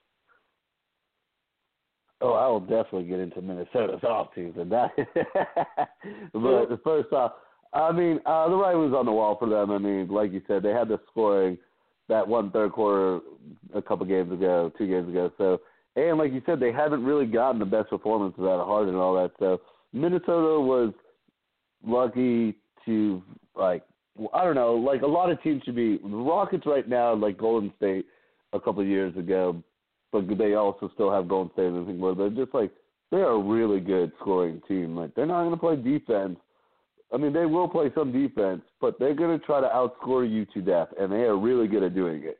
And they yeah, and they'll play just, they'll play better defense when they get Mbah a Moute back. He's probably like one of their best defenders. Um, so they miss him. Yeah. De- oh yeah, definitely. They've been they've been missing him big time, so that'll be a big plus. But I mean, just no matter what, I mean, their their game plan is score. Let's score, score, score, yeah. score, score, score. And they got two yep. people are great at it. I mean, like you said, you got Harden that is just either going to sauce you to death, with an old slow man like move where you're just like how and yes, dude, ridiculous. or he's just gonna just jade in your face because Harden is just gonna just jade in your face. And I love like CP3, dude, has one of the greatest, like you said, like drive in, stop little. He's got a tiny little step, like that little jump step that he does, like back, you know, like he'll just like he'll just backstep it and oh, yeah. jade. He's just got he knows how to just he knows how to shoot it over people too. Doesn't matter if it's the center or anything. He just he's a small guy, knows how to play small ball, so he's really good at it. So Houston, yeah, um, I feel like OKC. I don't know, dude. I don't know, man. I want to say OKC would be the better team, possibly the matchup, but the way they've been playing, I feel like the Jazz are just a more. You're getting a defensive team versus an offensive team. What's going to win? Is defense going to win or offense? Now, it could pan out where if you're not getting these games like uh, out of Harden and Chris Paul, like in this first series, it could come close where you know the Jazz have been sticking with you. They're not letting you score 122 points. It's going to be like a a 110 104 game. Like you're barely beating them, but they could also beat you because they do have. I mean, Donovan Mitchell's been playing really, really good, dude. Like not just like rookie good. Like he's just understanding what he needs to do. So it's just the Rockets. I still think will get by, no matter what. Maybe get challenged to a six game, but they're just all cylinders are just going right now. I mean, any anyone has the confidence to take a shot on their team. I mean, you got people on their bench that can do it. It just it it it comes from all all angles, and they play a lot of people, dude. I mean, he'll try to. I mean, so it's not just the six man usually system. So they got a couple. They they got a couple of people that can get it each night off the bench. So th- there's that. But going to the Timberwolves side, man, Tom Thibodeau. Tom Thibodeau. There's one person. There's two other. Now, There's three of you guys that are categorized in my mind for the worst coaches in the playoffs. It's you, my friend. It's Tyronn Lue and it's Billy Donovan. You yeah, might be up there that. over Tyronn Lue right now on the worst coach because you have a kid in Karl-Anthony Towns where you just did not know how to get him involved offensively at all. Yeah, the last game he finally did it where he went 23-14, but wh- why weren't you getting those every night from this kid? I mean, that you're there's not a lot of people. I mean, you Capela is a great center, like defensive center, but he's not like Carlton Towns should be winning that matchup every time. And Carlton yep. Towns got a good shot and all that too. So you just you he should He's keep his president's job. Three point shooter, and they didn't let him take threes. like, yeah, it doesn't make any fucking it, sense. I don't care if he's seven feet tall. He shoots over forty percent from three point. Like, let the guy shoot. It's just Tom should just do the right thing. So he's made some great off-season moves. I think me and you talked about it. Like he was great as a GM. Like you can't balance the two. It's very hard to balance the two positions. I mean, every person I think that have had it lately, Detroit will probably take away from Jeff. Uh, I mean, from Stan Van Gundy, but uh, yeah. Doc got to take it away from him. And I think that's for the better. He had his best coaching year. What's his face is doing some good moves um, over there. Uh, freak, why Jerry West is doing some great moves. You look at like yep. everyone who's had that Bud got it taken away from him. The Hawks, everyone that it's just too much. And Thibodeau is a good GM. Like he understands it, and he's a good coach. Like defensively, and he can help out. Like you know with the GM, but you're just not a good coach at all, man. Like offensively, like you're miserable. You're the only person that runs your players to death, to death. Like runs them absolutely just to no no point of return. And just, yeah. I think Minnesota is so close. Like they've got it a good foundation, but they have to do some trades. And one of them is Andrew Wiggins. You're just not it for us, man. Go do it for someone yep. else. Like, yeah, you can score buckets for us. Do you do? You do not do anything. He okay, yeah, he had 14 points where you're like, okay, you know, he's their third leading scorer, but uh, so you know, you kind of oh, actually fourth lead because someone scored Jamal Crawford scored on, but you know, you, you you're getting at least points. You know what he did? He did a negative 16 well, I mean, yeah, everyone's going to go negative against the Rockets when they're scoring 122. But what, dude? You are just the worst person defensively out there. Like, and he doesn't there's shoot no threes. reason he. They need a no. He does like, not shoot. they need a guy who can knock down threes, which is still why I go back to that well of that Evan Fournier, Jonathan Isaac trade, and whatever machination you need to make it happen. Um, if you can make that happen, I mean, you also got Justin Patton who you can throw in there. You you've got um, uh, the OKC pick. You have uh, Cole Aldrich, who it, it, it's interestingly enough, he's eight million dollars uh, salary, but he's only guaranteed two million. So you could potentially use that as like a, um, we'll, we'll you know, you take Cole Aldrich and we'll take back some, you know, maybe some salary that you don't necessarily see fitting long term, and then you can waive Cole Aldrich, and it frees up a lot of cap space. Like you save six million dollars in cap space by doing that. Um, so, I mean, so yeah, I agree with you. I like your Kemba trade too. Um, my only concern there is you're just already knocking on the door of the luxury tax, and then you'd have to pay Kemba Walker max. Well, maybe not max money, but I mean, I feel like you'd have to at least pay Andrew Holiday money next year, um, and then you're definitely in the luxury tax. Um, so that's that that that would be what would concern me with that trade. Um, but regardless, yeah, you you got to move him. You you have to get somebody who can hit threes. You're the worst three point shooting team in the playoffs. Um, you you need somebody who can, you know, shoot forty percent from beyond the arc, uh, and you need some wing depth. They have to use their player exception uh, this season and get some fucking quality wing depth. And yeah, I agree with you. Thibs Thibs would be. I, I think he's done a reasonably good job as GM. He's made pretty decent moves in, in my opinion. Um, I, I think giving Gorgui Dieng fourteen million dollars a year uh, to start. Um, he's making it's going up from there. Uh, was a mistake, but a lot of people were making those mistakes in in that off season. Um, so it's understandable. Uh, and they thought they had a little more time to bide. Uh, as far as you know, at the time they didn't know they were going to be trading for Jimmy Butler. Um, but yeah, they they've. I, I I would I would love to see him basically be like, you know what, like I, I'm I'm done coaching. Like I, I'm just gonna do the GM work, and then y'all bring in uh like or or let me hire a, a a coach. You know, even I would even be down with that if I was if I was them. Like bring in a David Fizdale or you know or you know maybe even like you know somebody who who's yet to coach. Bring in a Jerry Stackhouse. You know, um yeah, I could see a lot of different scenarios like that working. Um, you know, I I would I would probably opt for a more experienced coach, like you were saying with the Spurs, um, just because this this year is so important because you don't want to lose Jimmy Butler in free agency. Um, but yeah, they Thibs, like God bless you, man. Like, but you're too old school. You can't play your guys 40 minutes night in the regular season, um, especially when a guy like Karl-Anthony Towns plays all 82 games. Um, it's just it's a recipe for disaster um, and maybe that's a way that he could still stay in you know stay in the game and everything and and still um contribute to that uh and also like it could just be it could just be Thibs way but like that dude is always got like resting pissed face uh on the sidelines man like every time they cut to him he just looks pissed uh, and like even a guy like Popovich occasionally will smile. Um, or like even a guy like say Belichick, uh, you know, he he he doesn't ever smile, but he doesn't ever have like this. He has this stern look to him, but he doesn't have this like like you can literally see the frown, uh, like and like the disgust on Thibs' face, like from the sidelines all the time. And I can only imagine what that's like for like as a professional athlete to like get that look from your head coach every single fucking night you play.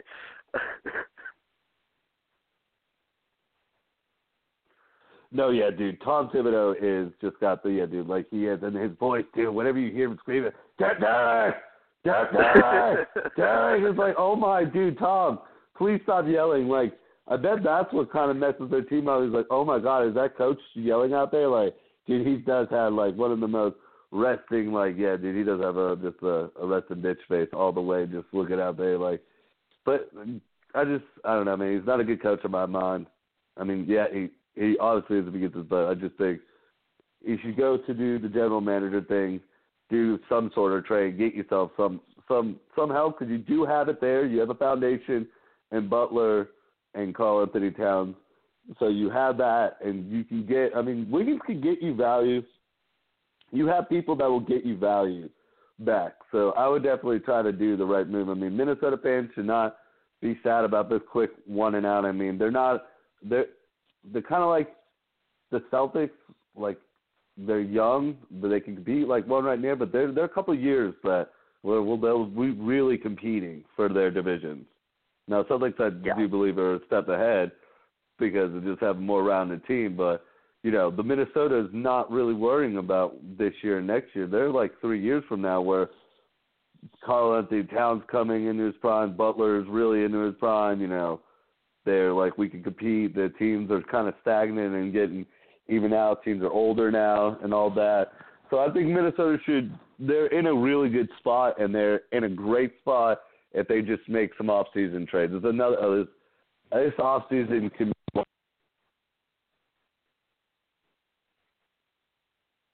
You there, Luke? Uh, looks like we lost Luke. Uh, yeah, I, I totally agree with that as well. Um, we're to move on. Uh, I'm going to talk a little bit about the Raptors and the Wizards. Um, this series is probably the one that I just don't really care about. Uh, it's like if I have to choose between watching any other game and the Raptors, uh, I, I pretty much default to picking the other game. Uh, I just, I don't know. It's it's been a sloppy series. It's been um, it just hasn't been it hasn't been very much fun to watch. It, it was interesting that the Wizards were able to win both their home games, uh, but you know Toronto was basically able to hold them off. And and you know when they got back home in Game Five, I think Toronto wins the series. It might go seven, um, but I, I just don't think there's any way that they they lose to Washington. Uh, John Wall has been amazing, um, and it certainly put to rest any notion that your team is you know somehow better without him. Uh, but yeah, I just I just don't really care about the series. Luke, do you kind of see it the same way? Like I I I, I hate it too because like I feel like Raptors Raptors in general and like Raptors fans like probably feel like like such a slap in the face. Like they get the number one seed, and you know they're playing in a, against a quality eighth eight seed, and you know it's back and forth and everything, and it you know it should be an interesting series. I just don't I don't care.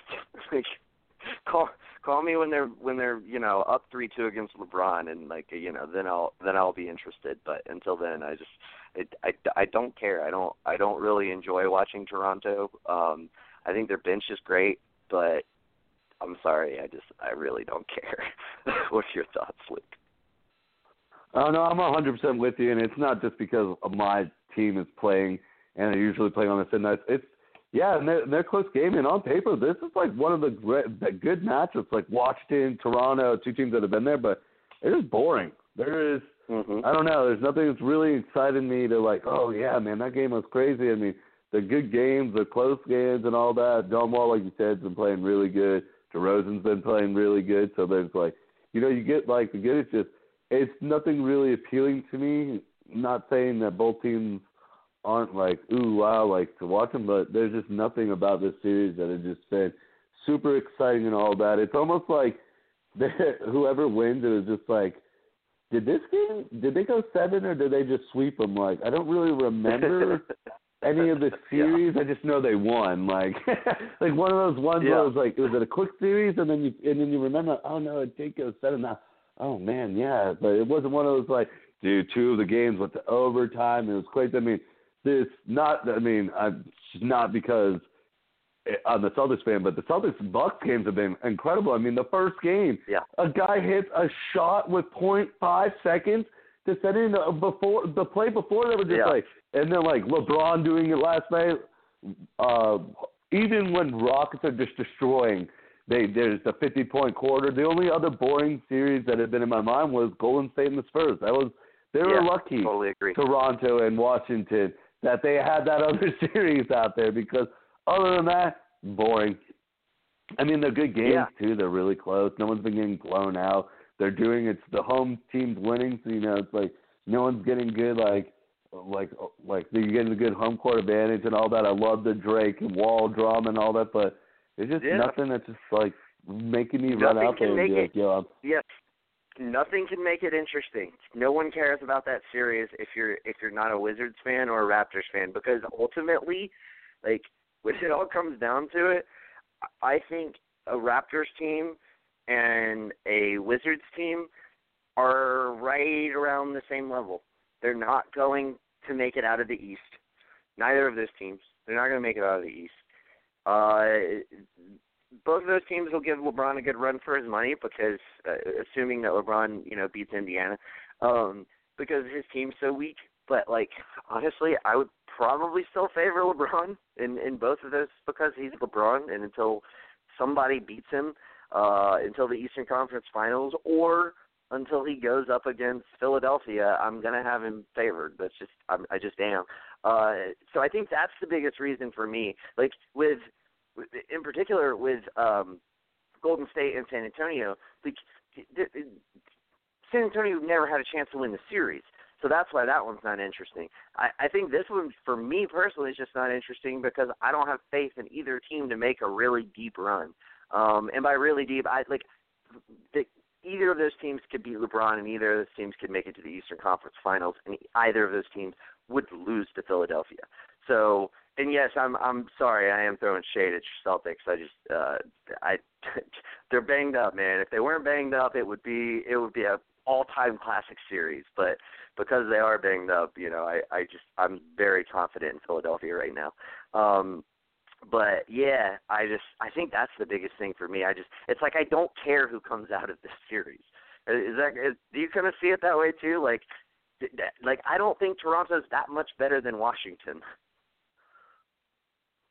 Um, I I think Toronto's a little bit better than Washington just because better, they finally yeah. uh, their their bench is finally like doing things like uh we we Very just true. have They have a this much two team bench. has always had the mystery benches, but at least you know Toronto's doing something with their bench and all that. So I do think though, if Toronto makes it out of the series, they have a great chance of beating LeBron finally. Just because I just like I'm saying, they're just looking at, they're finally looking at the Cavs and, and well, just LeBron in general and be like, dude, he's having trouble. Like I said earlier, he's having trouble. Like he's barely getting it done right now. At least we have two superstars that are scoring. I mean, DeRozan can definitely he's getting buckets.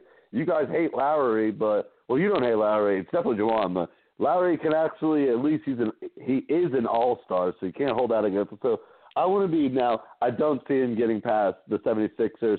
Now, the Celtics, I do think maybe we could beat the Sixers. It's gonna. I'm looking for. I want that series to come back. Uh, NBA needs that rivalry. Besides Celtics Lakers, the Celtics Sixers is one of the greatest rivalries in basketball. Yes. So Absolutely. I think it'll be fun to just just to re just to get it going. Whoever wins, you know, they're just they're going to be uh, the Celtics and Sixers for the next couple of years are going to be the teams of the East. Like there's it's Oh, going to yeah. be maybe Milwaukee too. Milwaukee has that chance, but other than that, it's it's definitely going to be something that I think will be really fun. Like just uh, to see, but like Toronto could beat Celtics if the Celtics meet uh, meet them then, but I don't think they're beating the 76ers at all. Now, Washington makes it out of this. They're definitely not beating Cleveland. I just think See, I think they is John man. Wall's playing good, but they're dysfunctional John Wall's playing in my great. mind.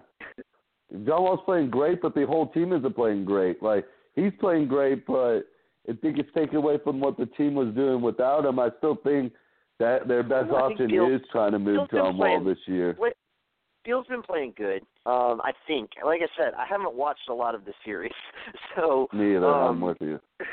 like uh, I just got to be honest. It's been like, I and you know what? To be fair to me, I would I would have watched all of these games if we didn't have to pick and choose. Like, if I have to pick between watching them or watching Boston and Milwaukee or Philly and and Miami um, or Indiana and Cleveland, like I'm gonna go with any of those three before I go with with Toronto. So, um, but no, I mean, I I just think, like you said, they have two All Stars. I mean, r- really, to me, so like John Wall was hurt, so he wasn't an All Star this year. But like John Wall's better than Kyle Lowry, and Bradley Beal is not.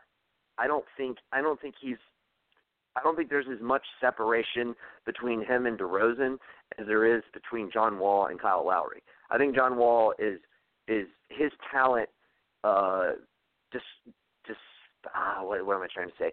Do you do you know what I'm saying here? Like like I no yeah no no no I understand what you're saying. Dude, John Wall okay, is okay. phenomenal player, and like you said, yeah, the the two of I'm just giving the Toronto team an advantage just because the team in general. I'm just yeah. saying like like their whole team is playing better than the whole uh Washington team. Yeah, the two well, superstars on the Washington bitch. side are better, but I take my two superstars doing whatever they're doing with the whole team still doing what they're doing, and we could possibly beat yeah.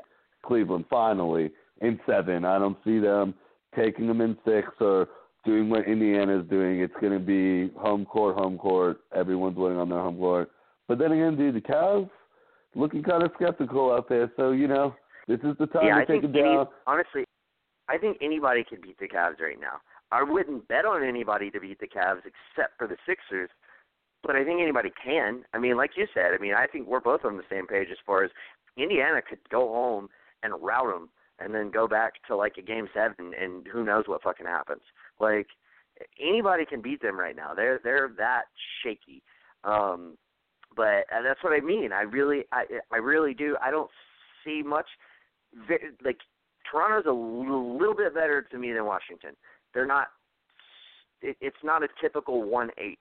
Like it's not like it's not like Houston is way better than Minnesota. Um, in my opinion, like I just I don't know. I I think I I, I think they kind of just lucked into the, the to the one seed because um, I think clearly Boston is better uh, when healthy. Like if you didn't have the Hayward injury and Ky- Kyrie wasn't out, like Boston would definitely have the one seed. Uh, and if Cleveland hadn't lost Kyrie, they'd have the two seed. Um, and you know, furthermore, if it, you know Philly, I mean, they they obviously came on at the end of the season, but like man, if if like Embiid wasn't missing back to backs all season and you know all of that kind of stuff, and and maybe Simmons got started a little sooner, you know, getting to the level he's at, they could be a four seed. So like I I put it this way, I I don't think. I, I, think after the Sixers, there's just a bunch of mix of teams in the East. Um, Cleveland intrigues me because of LeBron. Boston intrigues me because of Brad Stevens. Toronto doesn't have either of that. They don't have a like DeRozan is great, but he's not like he's not on a on a LeBron level, uh, or even you know even like a I don't know like a Paul George level. Like he's like just that tier. He may share that tier with Paul George, but he doesn't have a Russell Westbrook with him. Um, so they just don't really interest me. They don't have like Dwane Casey's fine. Like he revamped their offense because I mean it was obvious like we need to shoot more threes and and move the ball around. Like, but it's not like he's you know reinventing basketball or anything with his offense. So I don't know. They're just boring to me. I'm sorry. The most intriguing thing about this whole series, like you said, is is the Drake John Wall beef. Like, and has nothing to do with the basketball game. Um, but let's move on. We got just a few minutes to to wrap things up. We got the uh, Celtics and Sixers that I still want to get to. Uh, let's jump to the Celtics first. Uh, they just started playing uh, the Bucks. I have it on in the background, um, and uh, basically, I mean, Marcus Smart came back and just made all of the effort plays necessary uh, to put his team in the position going down the stretch um, to to win that game. Uh, his, his him diving on the floor like first two minutes he was into the game and getting that steal, uh, him making that block, uh, and it was it was kind of arguably a block. Like he basically like hit that ball away from uh Antetokounmpo before he even knew what the fuck was going on, which was just awesome. Like the fact that he had the recognition to see what was going on, get into the paint, slap it away, uh and and Giannis was just like, What the fuck just happened? Uh and then not to mention he's he's like made the big play at the end of the game. Like dove on the floor, like everybody was like scrapping at him, and like you were sure he was either going to get tied up or they were going to get steal, and then somehow he miraculously just dumps it off to Horford underneath the bucket. It's a wide open shot. Like dude, Marcus Smart, he is certainly. Um, I, I won't say he saved this series for Boston, but I think he's the biggest reason why you guys won Game Five. Would you agree with me in that uh, in that perspective? Uh, uh, I'm gonna agree with you 90% just because I'm gonna give some, but, but dude, almost 100%. Like, yes, it was all Marcus Smart, dude. I mean, like you said, came out just instantly sparked. That's why I love Marcus Smart. I hope we can keep him to a team-friendly deal. I hope some other teams doesn't do some Brooklyn thing where we have to match him max. So we're not gonna do it. But dude, he's such a great player oh, for us, no. and I think him and Terry. He's ten to ten to twelve million. He he deserves a Patty yeah, Mills contract. That's what I'm saying. That's what yeah. I'm saying, and I would take that all day if the Celtics gave him that. Like, dude, that's completely fine. He just means so much for us. Just offensively, he's a bulldog, man. He's just a go. He's a gr- he just gets it, man. He's he always is giving 100 percent to defense. I mean, he can go against any position. We had him a couple of years ago going up against Millsap, like a power forward, and he was shutting him down. Like, yeah, he I remember that. so much. Like, like like you said, dude, not even Giannis knew what had just happened. All he knew, he's like, I'm throwing this, and then he's like, whoa, where'd the ball go? And it, and he looked probably on the ground. He's like, dude, the, one of the smallest guys on the like on the court just blocked me. Like, are you kidding me? Did this just really happen? So yeah, dude, it's all it's the Marcus Smart effect. That's what my buddy like texted me. He's just like, dude, just another just Marcus just showing his value, how much we need him, and that's why like I know you don't have faith in this, but I do feel like we beat Milwaukee. Marcus is going to be the reason that we possibly beat the 76ers. Like the next series, like he's going to have a reason to us beating them. Like our team's playing really good. We have Marcus who can play defense. And what I think was here's my 10% that I didn't fully go with you. Brad Stevens sitting. Yes. Um, what's the face of play? Semi Ojeleye is yes. one of the. That's why I have to give. It's not 100. I was going to bring that up. I'm glad that you did. right there is a great move. That's just Brad Stevens just showing he's one of the best coaches right now. You basically like, made Thon started a kid that's never started before, and he yeah. just has confidence play defense, dude. I don't care if you don't score. Thon Maker's been Yeah. killing you the past two games, and you essentially by staggering the lineup the way you did, you allowed Baynes to play on him, and and he, he couldn't do anything. You can't fucking body up Baynes. Your your your nickname is Thin Maker. Like Aron Baynes is is a beast of a man. Like yeah, it was. I, I'm glad you brought that up because I 100% agree. Like I, I would definitely give uh have to give some percentage of credit to Brad Stevens and and just the chess match that that he you know he offers to any coach. Um, but like that was that was the biggest thing with me all along was like I don't I don't care that Giannis is the best player on the court.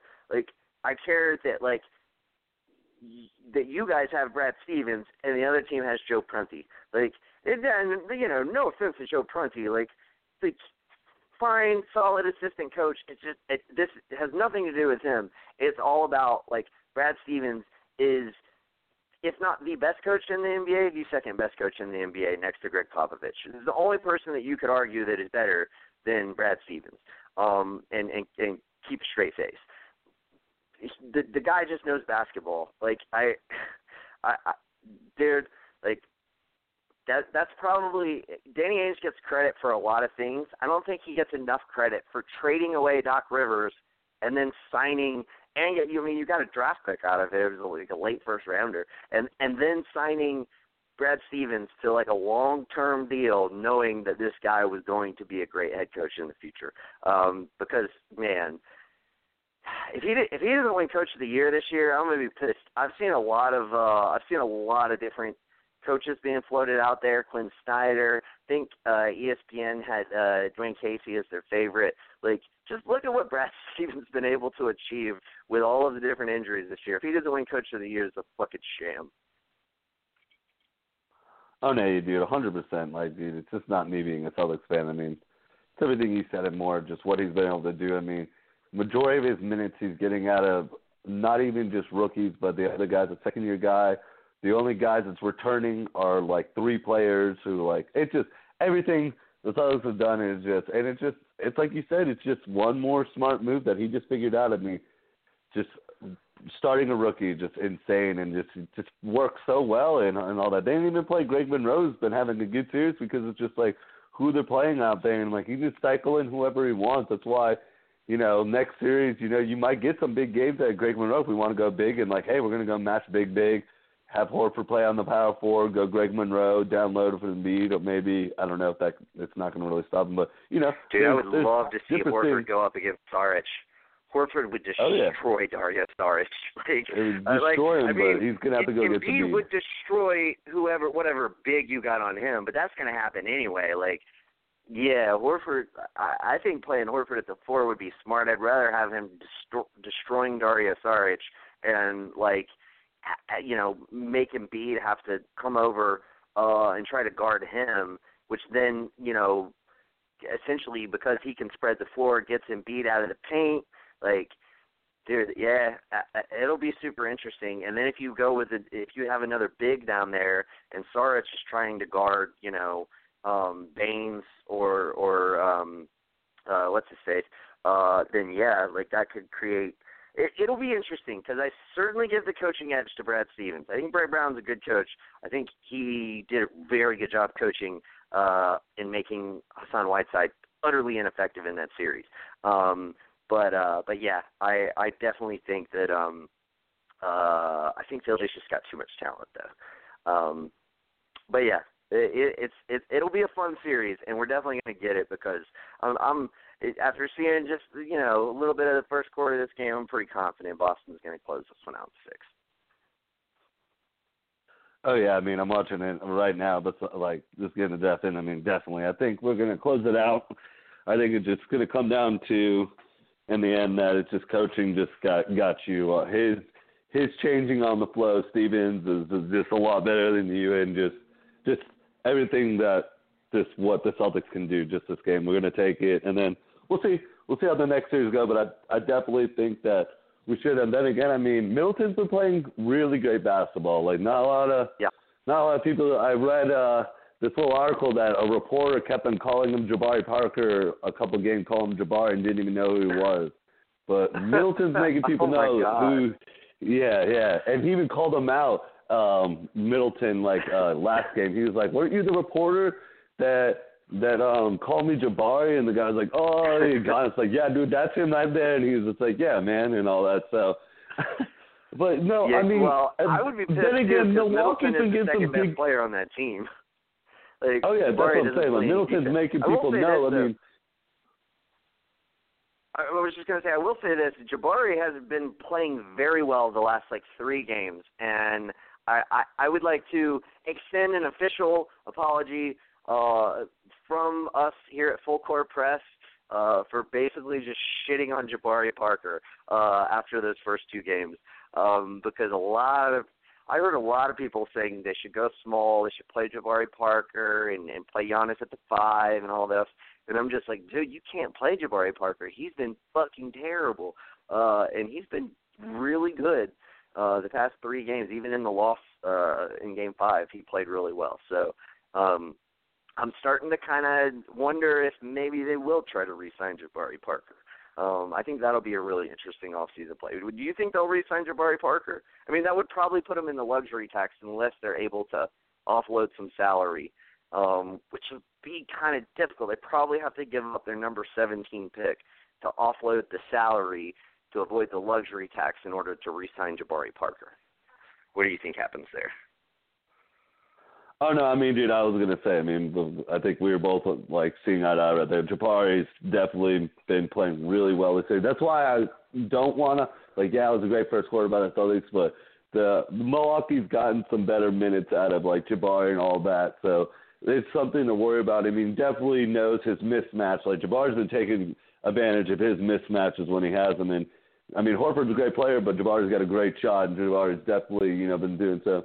I I'm with you. I I I was with them like just letting them walk. Don't don't be like Minnesota and get tied up like with Wiggins. This draft class, you know, they're two good players, right. but I want to get stuck with them. I mean, they weren't they weren't who each team needed in the end. Like, yeah, they're great players, right. but was this the best person for Giannis? But uh, then again, I mean, he's been playing so well that you could possibly figure it out. And I don't know, man. I I just I I agree with you. Do you sign them, put yourself in the luxury, and put you like you can't really do anything, or do you just try to. I I would definitely do a sign and trade. I'm not letting them walk at all. Like I'm going to match whatever you like throw out there. I'm going to tell every team that. So if you're going to come at me, Chicago, and try to give him this max deal, I'm hey, going to match it. But you got to give me something back in return. See, yeah, Brooklyn, Brooklyn, and I, Brooklyn does have some Brooklyn decent. could use him. Brooklyn wasn't Brooklyn bad. They really were actually decent teams. Yeah, yeah, and they could use so him. I mean, they could give he, him. he would fit their system very well. Um, they have DeMarre Carroll, who they've been playing as their kind of um, go-to four um, for for the season. But obviously, I mean, he's like thirty something years old. He's he's an older guy, um, and he's only got one year left on his deal. Um, like, I don't know. I mean, maybe I would even like entertain the notion of like, we'll give you we'll sign and trade. I mean, I think they can offer him the amount of. I don't think a sign and trade is possible with them because they can offer him the money. Like, why would they sign and trade? Um, or then again, maybe if you don't get greedy, if you're like, fine, we'll just take DeMarre Carroll. Um, so we have, you know, somebody like you don't need DeMarre Carroll. You don't need his fifteen million dollars if you got, you know, your guy, and then you're you're only taking on a year's worth of salary. Um, but yeah, I don't know. It, it, it'll be interesting. It'll certainly be interesting. Um, really quickly uh, before we close out the show, um, Sixers eliminated the Heat at home uh, in another pretty decisive victory. Uh, it was it was uh, a lot of fun for me to watch. Um, I, I've, I've so enjoyed watching the Sixers play. Um, we we've talked about the Sixers a good amount in the show, so I'm not really too focused on them. I think you know our, our listeners all know kind of where I stand on them and, and where we stand on them in general. Uh, the most interesting thing about this series to me, though, uh, after the series was over, Hassan Whiteside came out and basically bitched again about not getting playing time. Um, like, okay, Whiteside, you you were rendered ineffective because you could not guard the pick and roll. Like he would, I don't I don't know if you like have have like followed the series close enough to see um like because I watched every single minute of every single game of that that series and like they would run the pick and roll up at the top of the screen he would have to he would be the switch guy and he wouldn't even put a fucking hand up, much less jump and try to block a shot. Like he had so many threes just shot right over him where he didn't even try. He didn't even put a hand up. It's like, dude, Spoelstra, like Spoelstra's super smart coach. He saw what was happening and was like, God, I can't play this guy. Um, two things. One, Whiteside needs to shut the fuck up and actually play better if he wants to play on the court. And B, um, I know you threw out that Phoenix trade earlier. Um, by the way, I looked it up. Whiteside is actually older than John Wall. Um, it's just that he didn't. He's been in the league. He, he was actually in the same draft as John Wall, but he was just older um, at the time. Um, and I mean, it's just that you know he he didn't get relevant until he got to Miami. Um, so you know, it's we just haven't been hearing about him as long as John Wall. But he's actually older than John Wall. Um, I don't think at this point in time, after seeing what we saw, like, would you, if you were a GM of any team, would you trade for him? And if so, like, what team? Um, I would. I just think he completely checked out of it after the first time he called them out. So he just wasn't in it at mentally. I want to say not this game, but the game before he had actually a decent game where, uh, but he was just completely mentally checked out. I think he just he did he figured out that he wasn't fitting their system he's anymore. Terrible got, defense the whole series though. He just just not even checked in. I mean, he's not a bad defensive player when he. I mean, dude, how did I mean? He got the max money for a reason. I mean, he, he I just think he just saw the writing on the wall. I do think teams will go out there and like you know go for him. I mean, they're not going to have to package a lot. I mean, there's there's some no. teams. I mean, the contract's stupid. I mean, it's unlike baseball where you can eat money. I don't know if there's teams that can eat money and quickly you trade bad contracts or bad contracts, so that's gonna that's gonna hurt some teams that are that uh like not going for him. But I do feel like he could be a serviceable, you know, like he'll get you rebounds what you need, and he can be a good defensive blocker and all that. He just like you said, he was terrible on the pick and roll, but I just think he just didn't really care. I think even before this series even started, before the season even ended, Whiteside was already completely checked out of this team, completely just not happy at all. So I just think just no matter what, I mean, you're getting Olynyk playing more in minutes. Bam, definitely. I love that because I, I mean, being a Kentucky fan, I you know I, I thought Bam was a good player, but I had a Yeah. bunch of people last year just like, oh, it's a terrible pick. A bunch of even like the really like um like big columnists were just like worst pick for Miami going for Bam. No, it actually was a great pick. He was one of the better great. players. He could be a second team all or like rookie. Like he played really well yeah, for them, be- and he just doesn't play well with Whiteside. He's probably the best true center in the draft. Because John Collins is not a true center, um, and uh, um, obviously Lauri Markkanen is not really even a center at all. Even though I, you know, I voted for him uh, for my All NBA center spot, just because I think Markkanen and, and Collins have just had, you know, better years overall than Bam Adebayo. Um, as far as like numbers and playing time and everything else, um, but as far as like true centers in the draft, he's probably the best one. The only person that I might give the edge to is Jarrett Allen in, in, in Brooklyn. Um, but no, I, I totally agree with you there. He's great. Um, I tell you what though, if, if I'm if I'm Miami and you know Phoenix would come along and say, you know, we'll give you the expiring contracts of Tyson Chandler and Jared Dudley.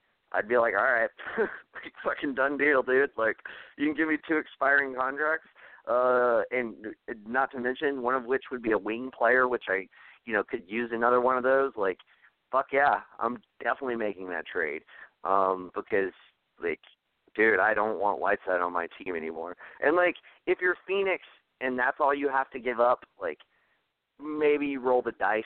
Um, my only concern would be, um, you know, that the fact that you know he's 25 million next year, 27 million the year after that. Uh, plus, you have to extend Devin Booker, and you know, for for that year that he's making 27. So you're you're getting you're getting close to like some some risky business as far as cap space. Um, so I don't know. Uh, I I think Phoenix might be one of the few teams who would be interested. Um, I think there's been some rumors lately that Kanter may opt out and try to seek a long-term deal with New York. I think if he opts out, I would like, I would basically say, yeah, we'll take Whiteside if you take Noah. like, at least Noah's like seven or eight million dollars less a season, so there's, you know, and if you're not going to play Whiteside, what fucking difference does it make, you know? Um, so I don't know, like that that might work. Um, you know, I mean, I think I don't know. I think ultimately, if I'm Miami in that scenario, I'd be like, "Fuck you." I'm not fucking taking Joakim Noah.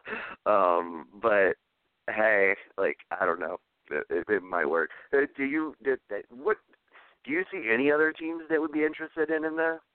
Just off the top of your head. Um, I, I think there are. I mean, okay, so uh, before I get into it, I think Kenny Smith said it the best. Like, why aren't you using him like Clint Capela is getting used in in Houston, a pick and pop player? Like, he's not Clint Stone Capela. Utano. He's 31 he- years he- old. he- I mean, I know the age, but I mean, Clint Capela is not that much better than him. I mean, they're about the they're almost about the same player. I mean, you're gonna get you rebounds. I mean, he's a pick and pop player.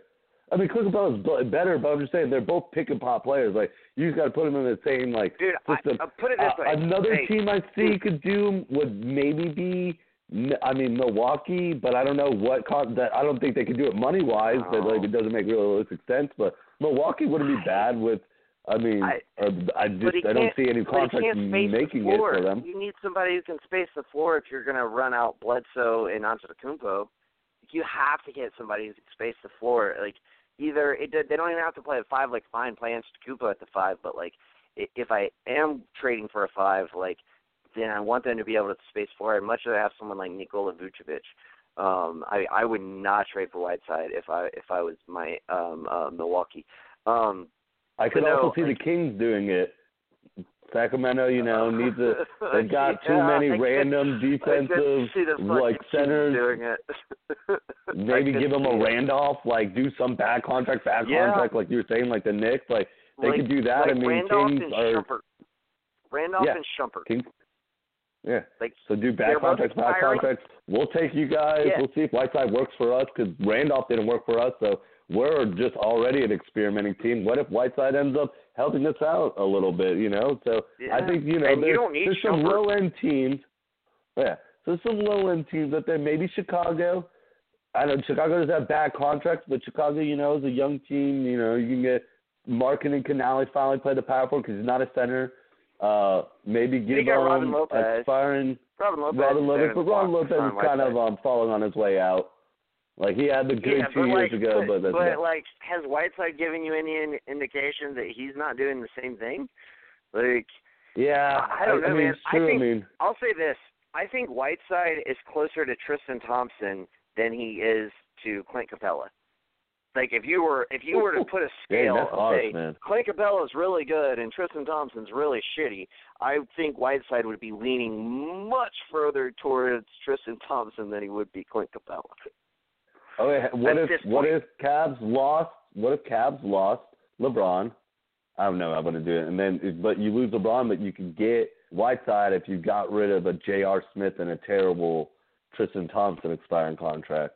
Maybe give you, but that I puts them in. those I think I- salaries it's would hard. would add up to more than Tristan Thompson. Yeah. Um, but maybe like maybe no, but there there's still potential there. Like if you if you compare maybe Tristan Thompson with um I'm trying to think of like who's a cheaper uh expiring contract. Or maybe like okay maybe you pair up Tristan Thompson and Kyle Korver. Like that would equal to about what he makes. Um so you might even be cutting a little salary. Um and and you know maybe you could even get at that point because you're giving up Korver maybe you could even get him to throw in some kind of asset you know? Um you're not going to get anything great for that but like uh like maybe a second rounder like a Miami Heat second rounder it's like a 45th to 50th overall pick or something um so yeah I mean that might be possible I mean if if LeBron leaves you don't need Korver anyway. I think I would try to trade Korver in his own trade though, and like try to actually like maybe you go to Minnesota and say, hey, give us a first rounder. Cross your fingers and say, give us a first rounder, and we'll give you Kyle Korver. You need three point shooting. We'll give you Kyle Korver for Cole Aldrich, who's fucking worthless. Um, but like, nevertheless, no, like I could see that. I, I mean, uh, so yeah, there's there's spots, but I don't think Miami is going to get any real value for him, which is which I guess is my my overall point. Um, yeah, it'll be interesting. This off season is going to be fucking crazy, dude. I can't wait. My two favorite I hope times it of is, the man. I year. really do. Oh, my two favorite times of the year is NBA offseason and NBA trade deadline. Like I love watching me the finals and the playoffs and everything else. But I don't even get I like I mean, I guess it'd be different if my team was in it, but like you know, because you like you you pick a side and you root for it. But like I I always get super amped for off season and for the trade deadline. My two favorite times. Uh but hey Luke, thanks for joining me, man. We did end up going two hours. Uh we rambled a lot uh on the first topic. So we you know, we tried to tried to up the pace a little bit to uh to get through everything. But uh but we did. Um uh, by the way, everybody out there uh, in Geek Vibes Nation, uh, we'll be back next Monday. Be sure to join us this Sunday. We're going to be breaking down uh, Marvel's latest epic adventure, uh, Avengers: Infinity War. It's going to be awesome. Uh, we'll probably also shoot the shit on a little bit of news as well. Uh, but until next week, Luke, uh, thanks for joining me, and uh, Yeah, thanks again for having me, man. with you, man. Yeah, man. Right, yeah, always, peace out, man. I'll see good. you. I'll Yeah, uh, we fucked we fucked up the end of the show. Damn. uh, anyway, uh, again, thanks to Luke. Uh, he's out, uh, and we will see you next week, uh, Monday, nine o'clock. Uh, Joel should be back. We're gonna have Dewan, and we'll be discussing what should be the preview for the second round. Join us then. BetMGM has an unreal deal for sports fans in Virginia. Turn $5 into $150 instantly when you place your first wager at BetMGM. Simply download the BetMGM app and sign up using code Champion150. Then place a $5 wager on any sport. You'll receive $150 in bonus bets, regardless of your wager's outcome. And if you think the fun stops there, the King of Sportsbooks has plenty of surprises in store. Check out daily promotions, same game parlays, live bets, and so much more. Download the app in Virginia today and get $150 in bonus bets instantly from your first wager. Only at BetMGM. BetMGM and GameSense remind you to play responsibly. See BetMGM.com for terms. 21 plus only, Virginia only. New customer offer. Subject to eligibility requirements. Rewards are non withdrawable bonus bets that expire in seven days. Please gamble responsibly. Gambling problem? Call 1 800 Gambler. Promotional offer not available in Washington, D.C.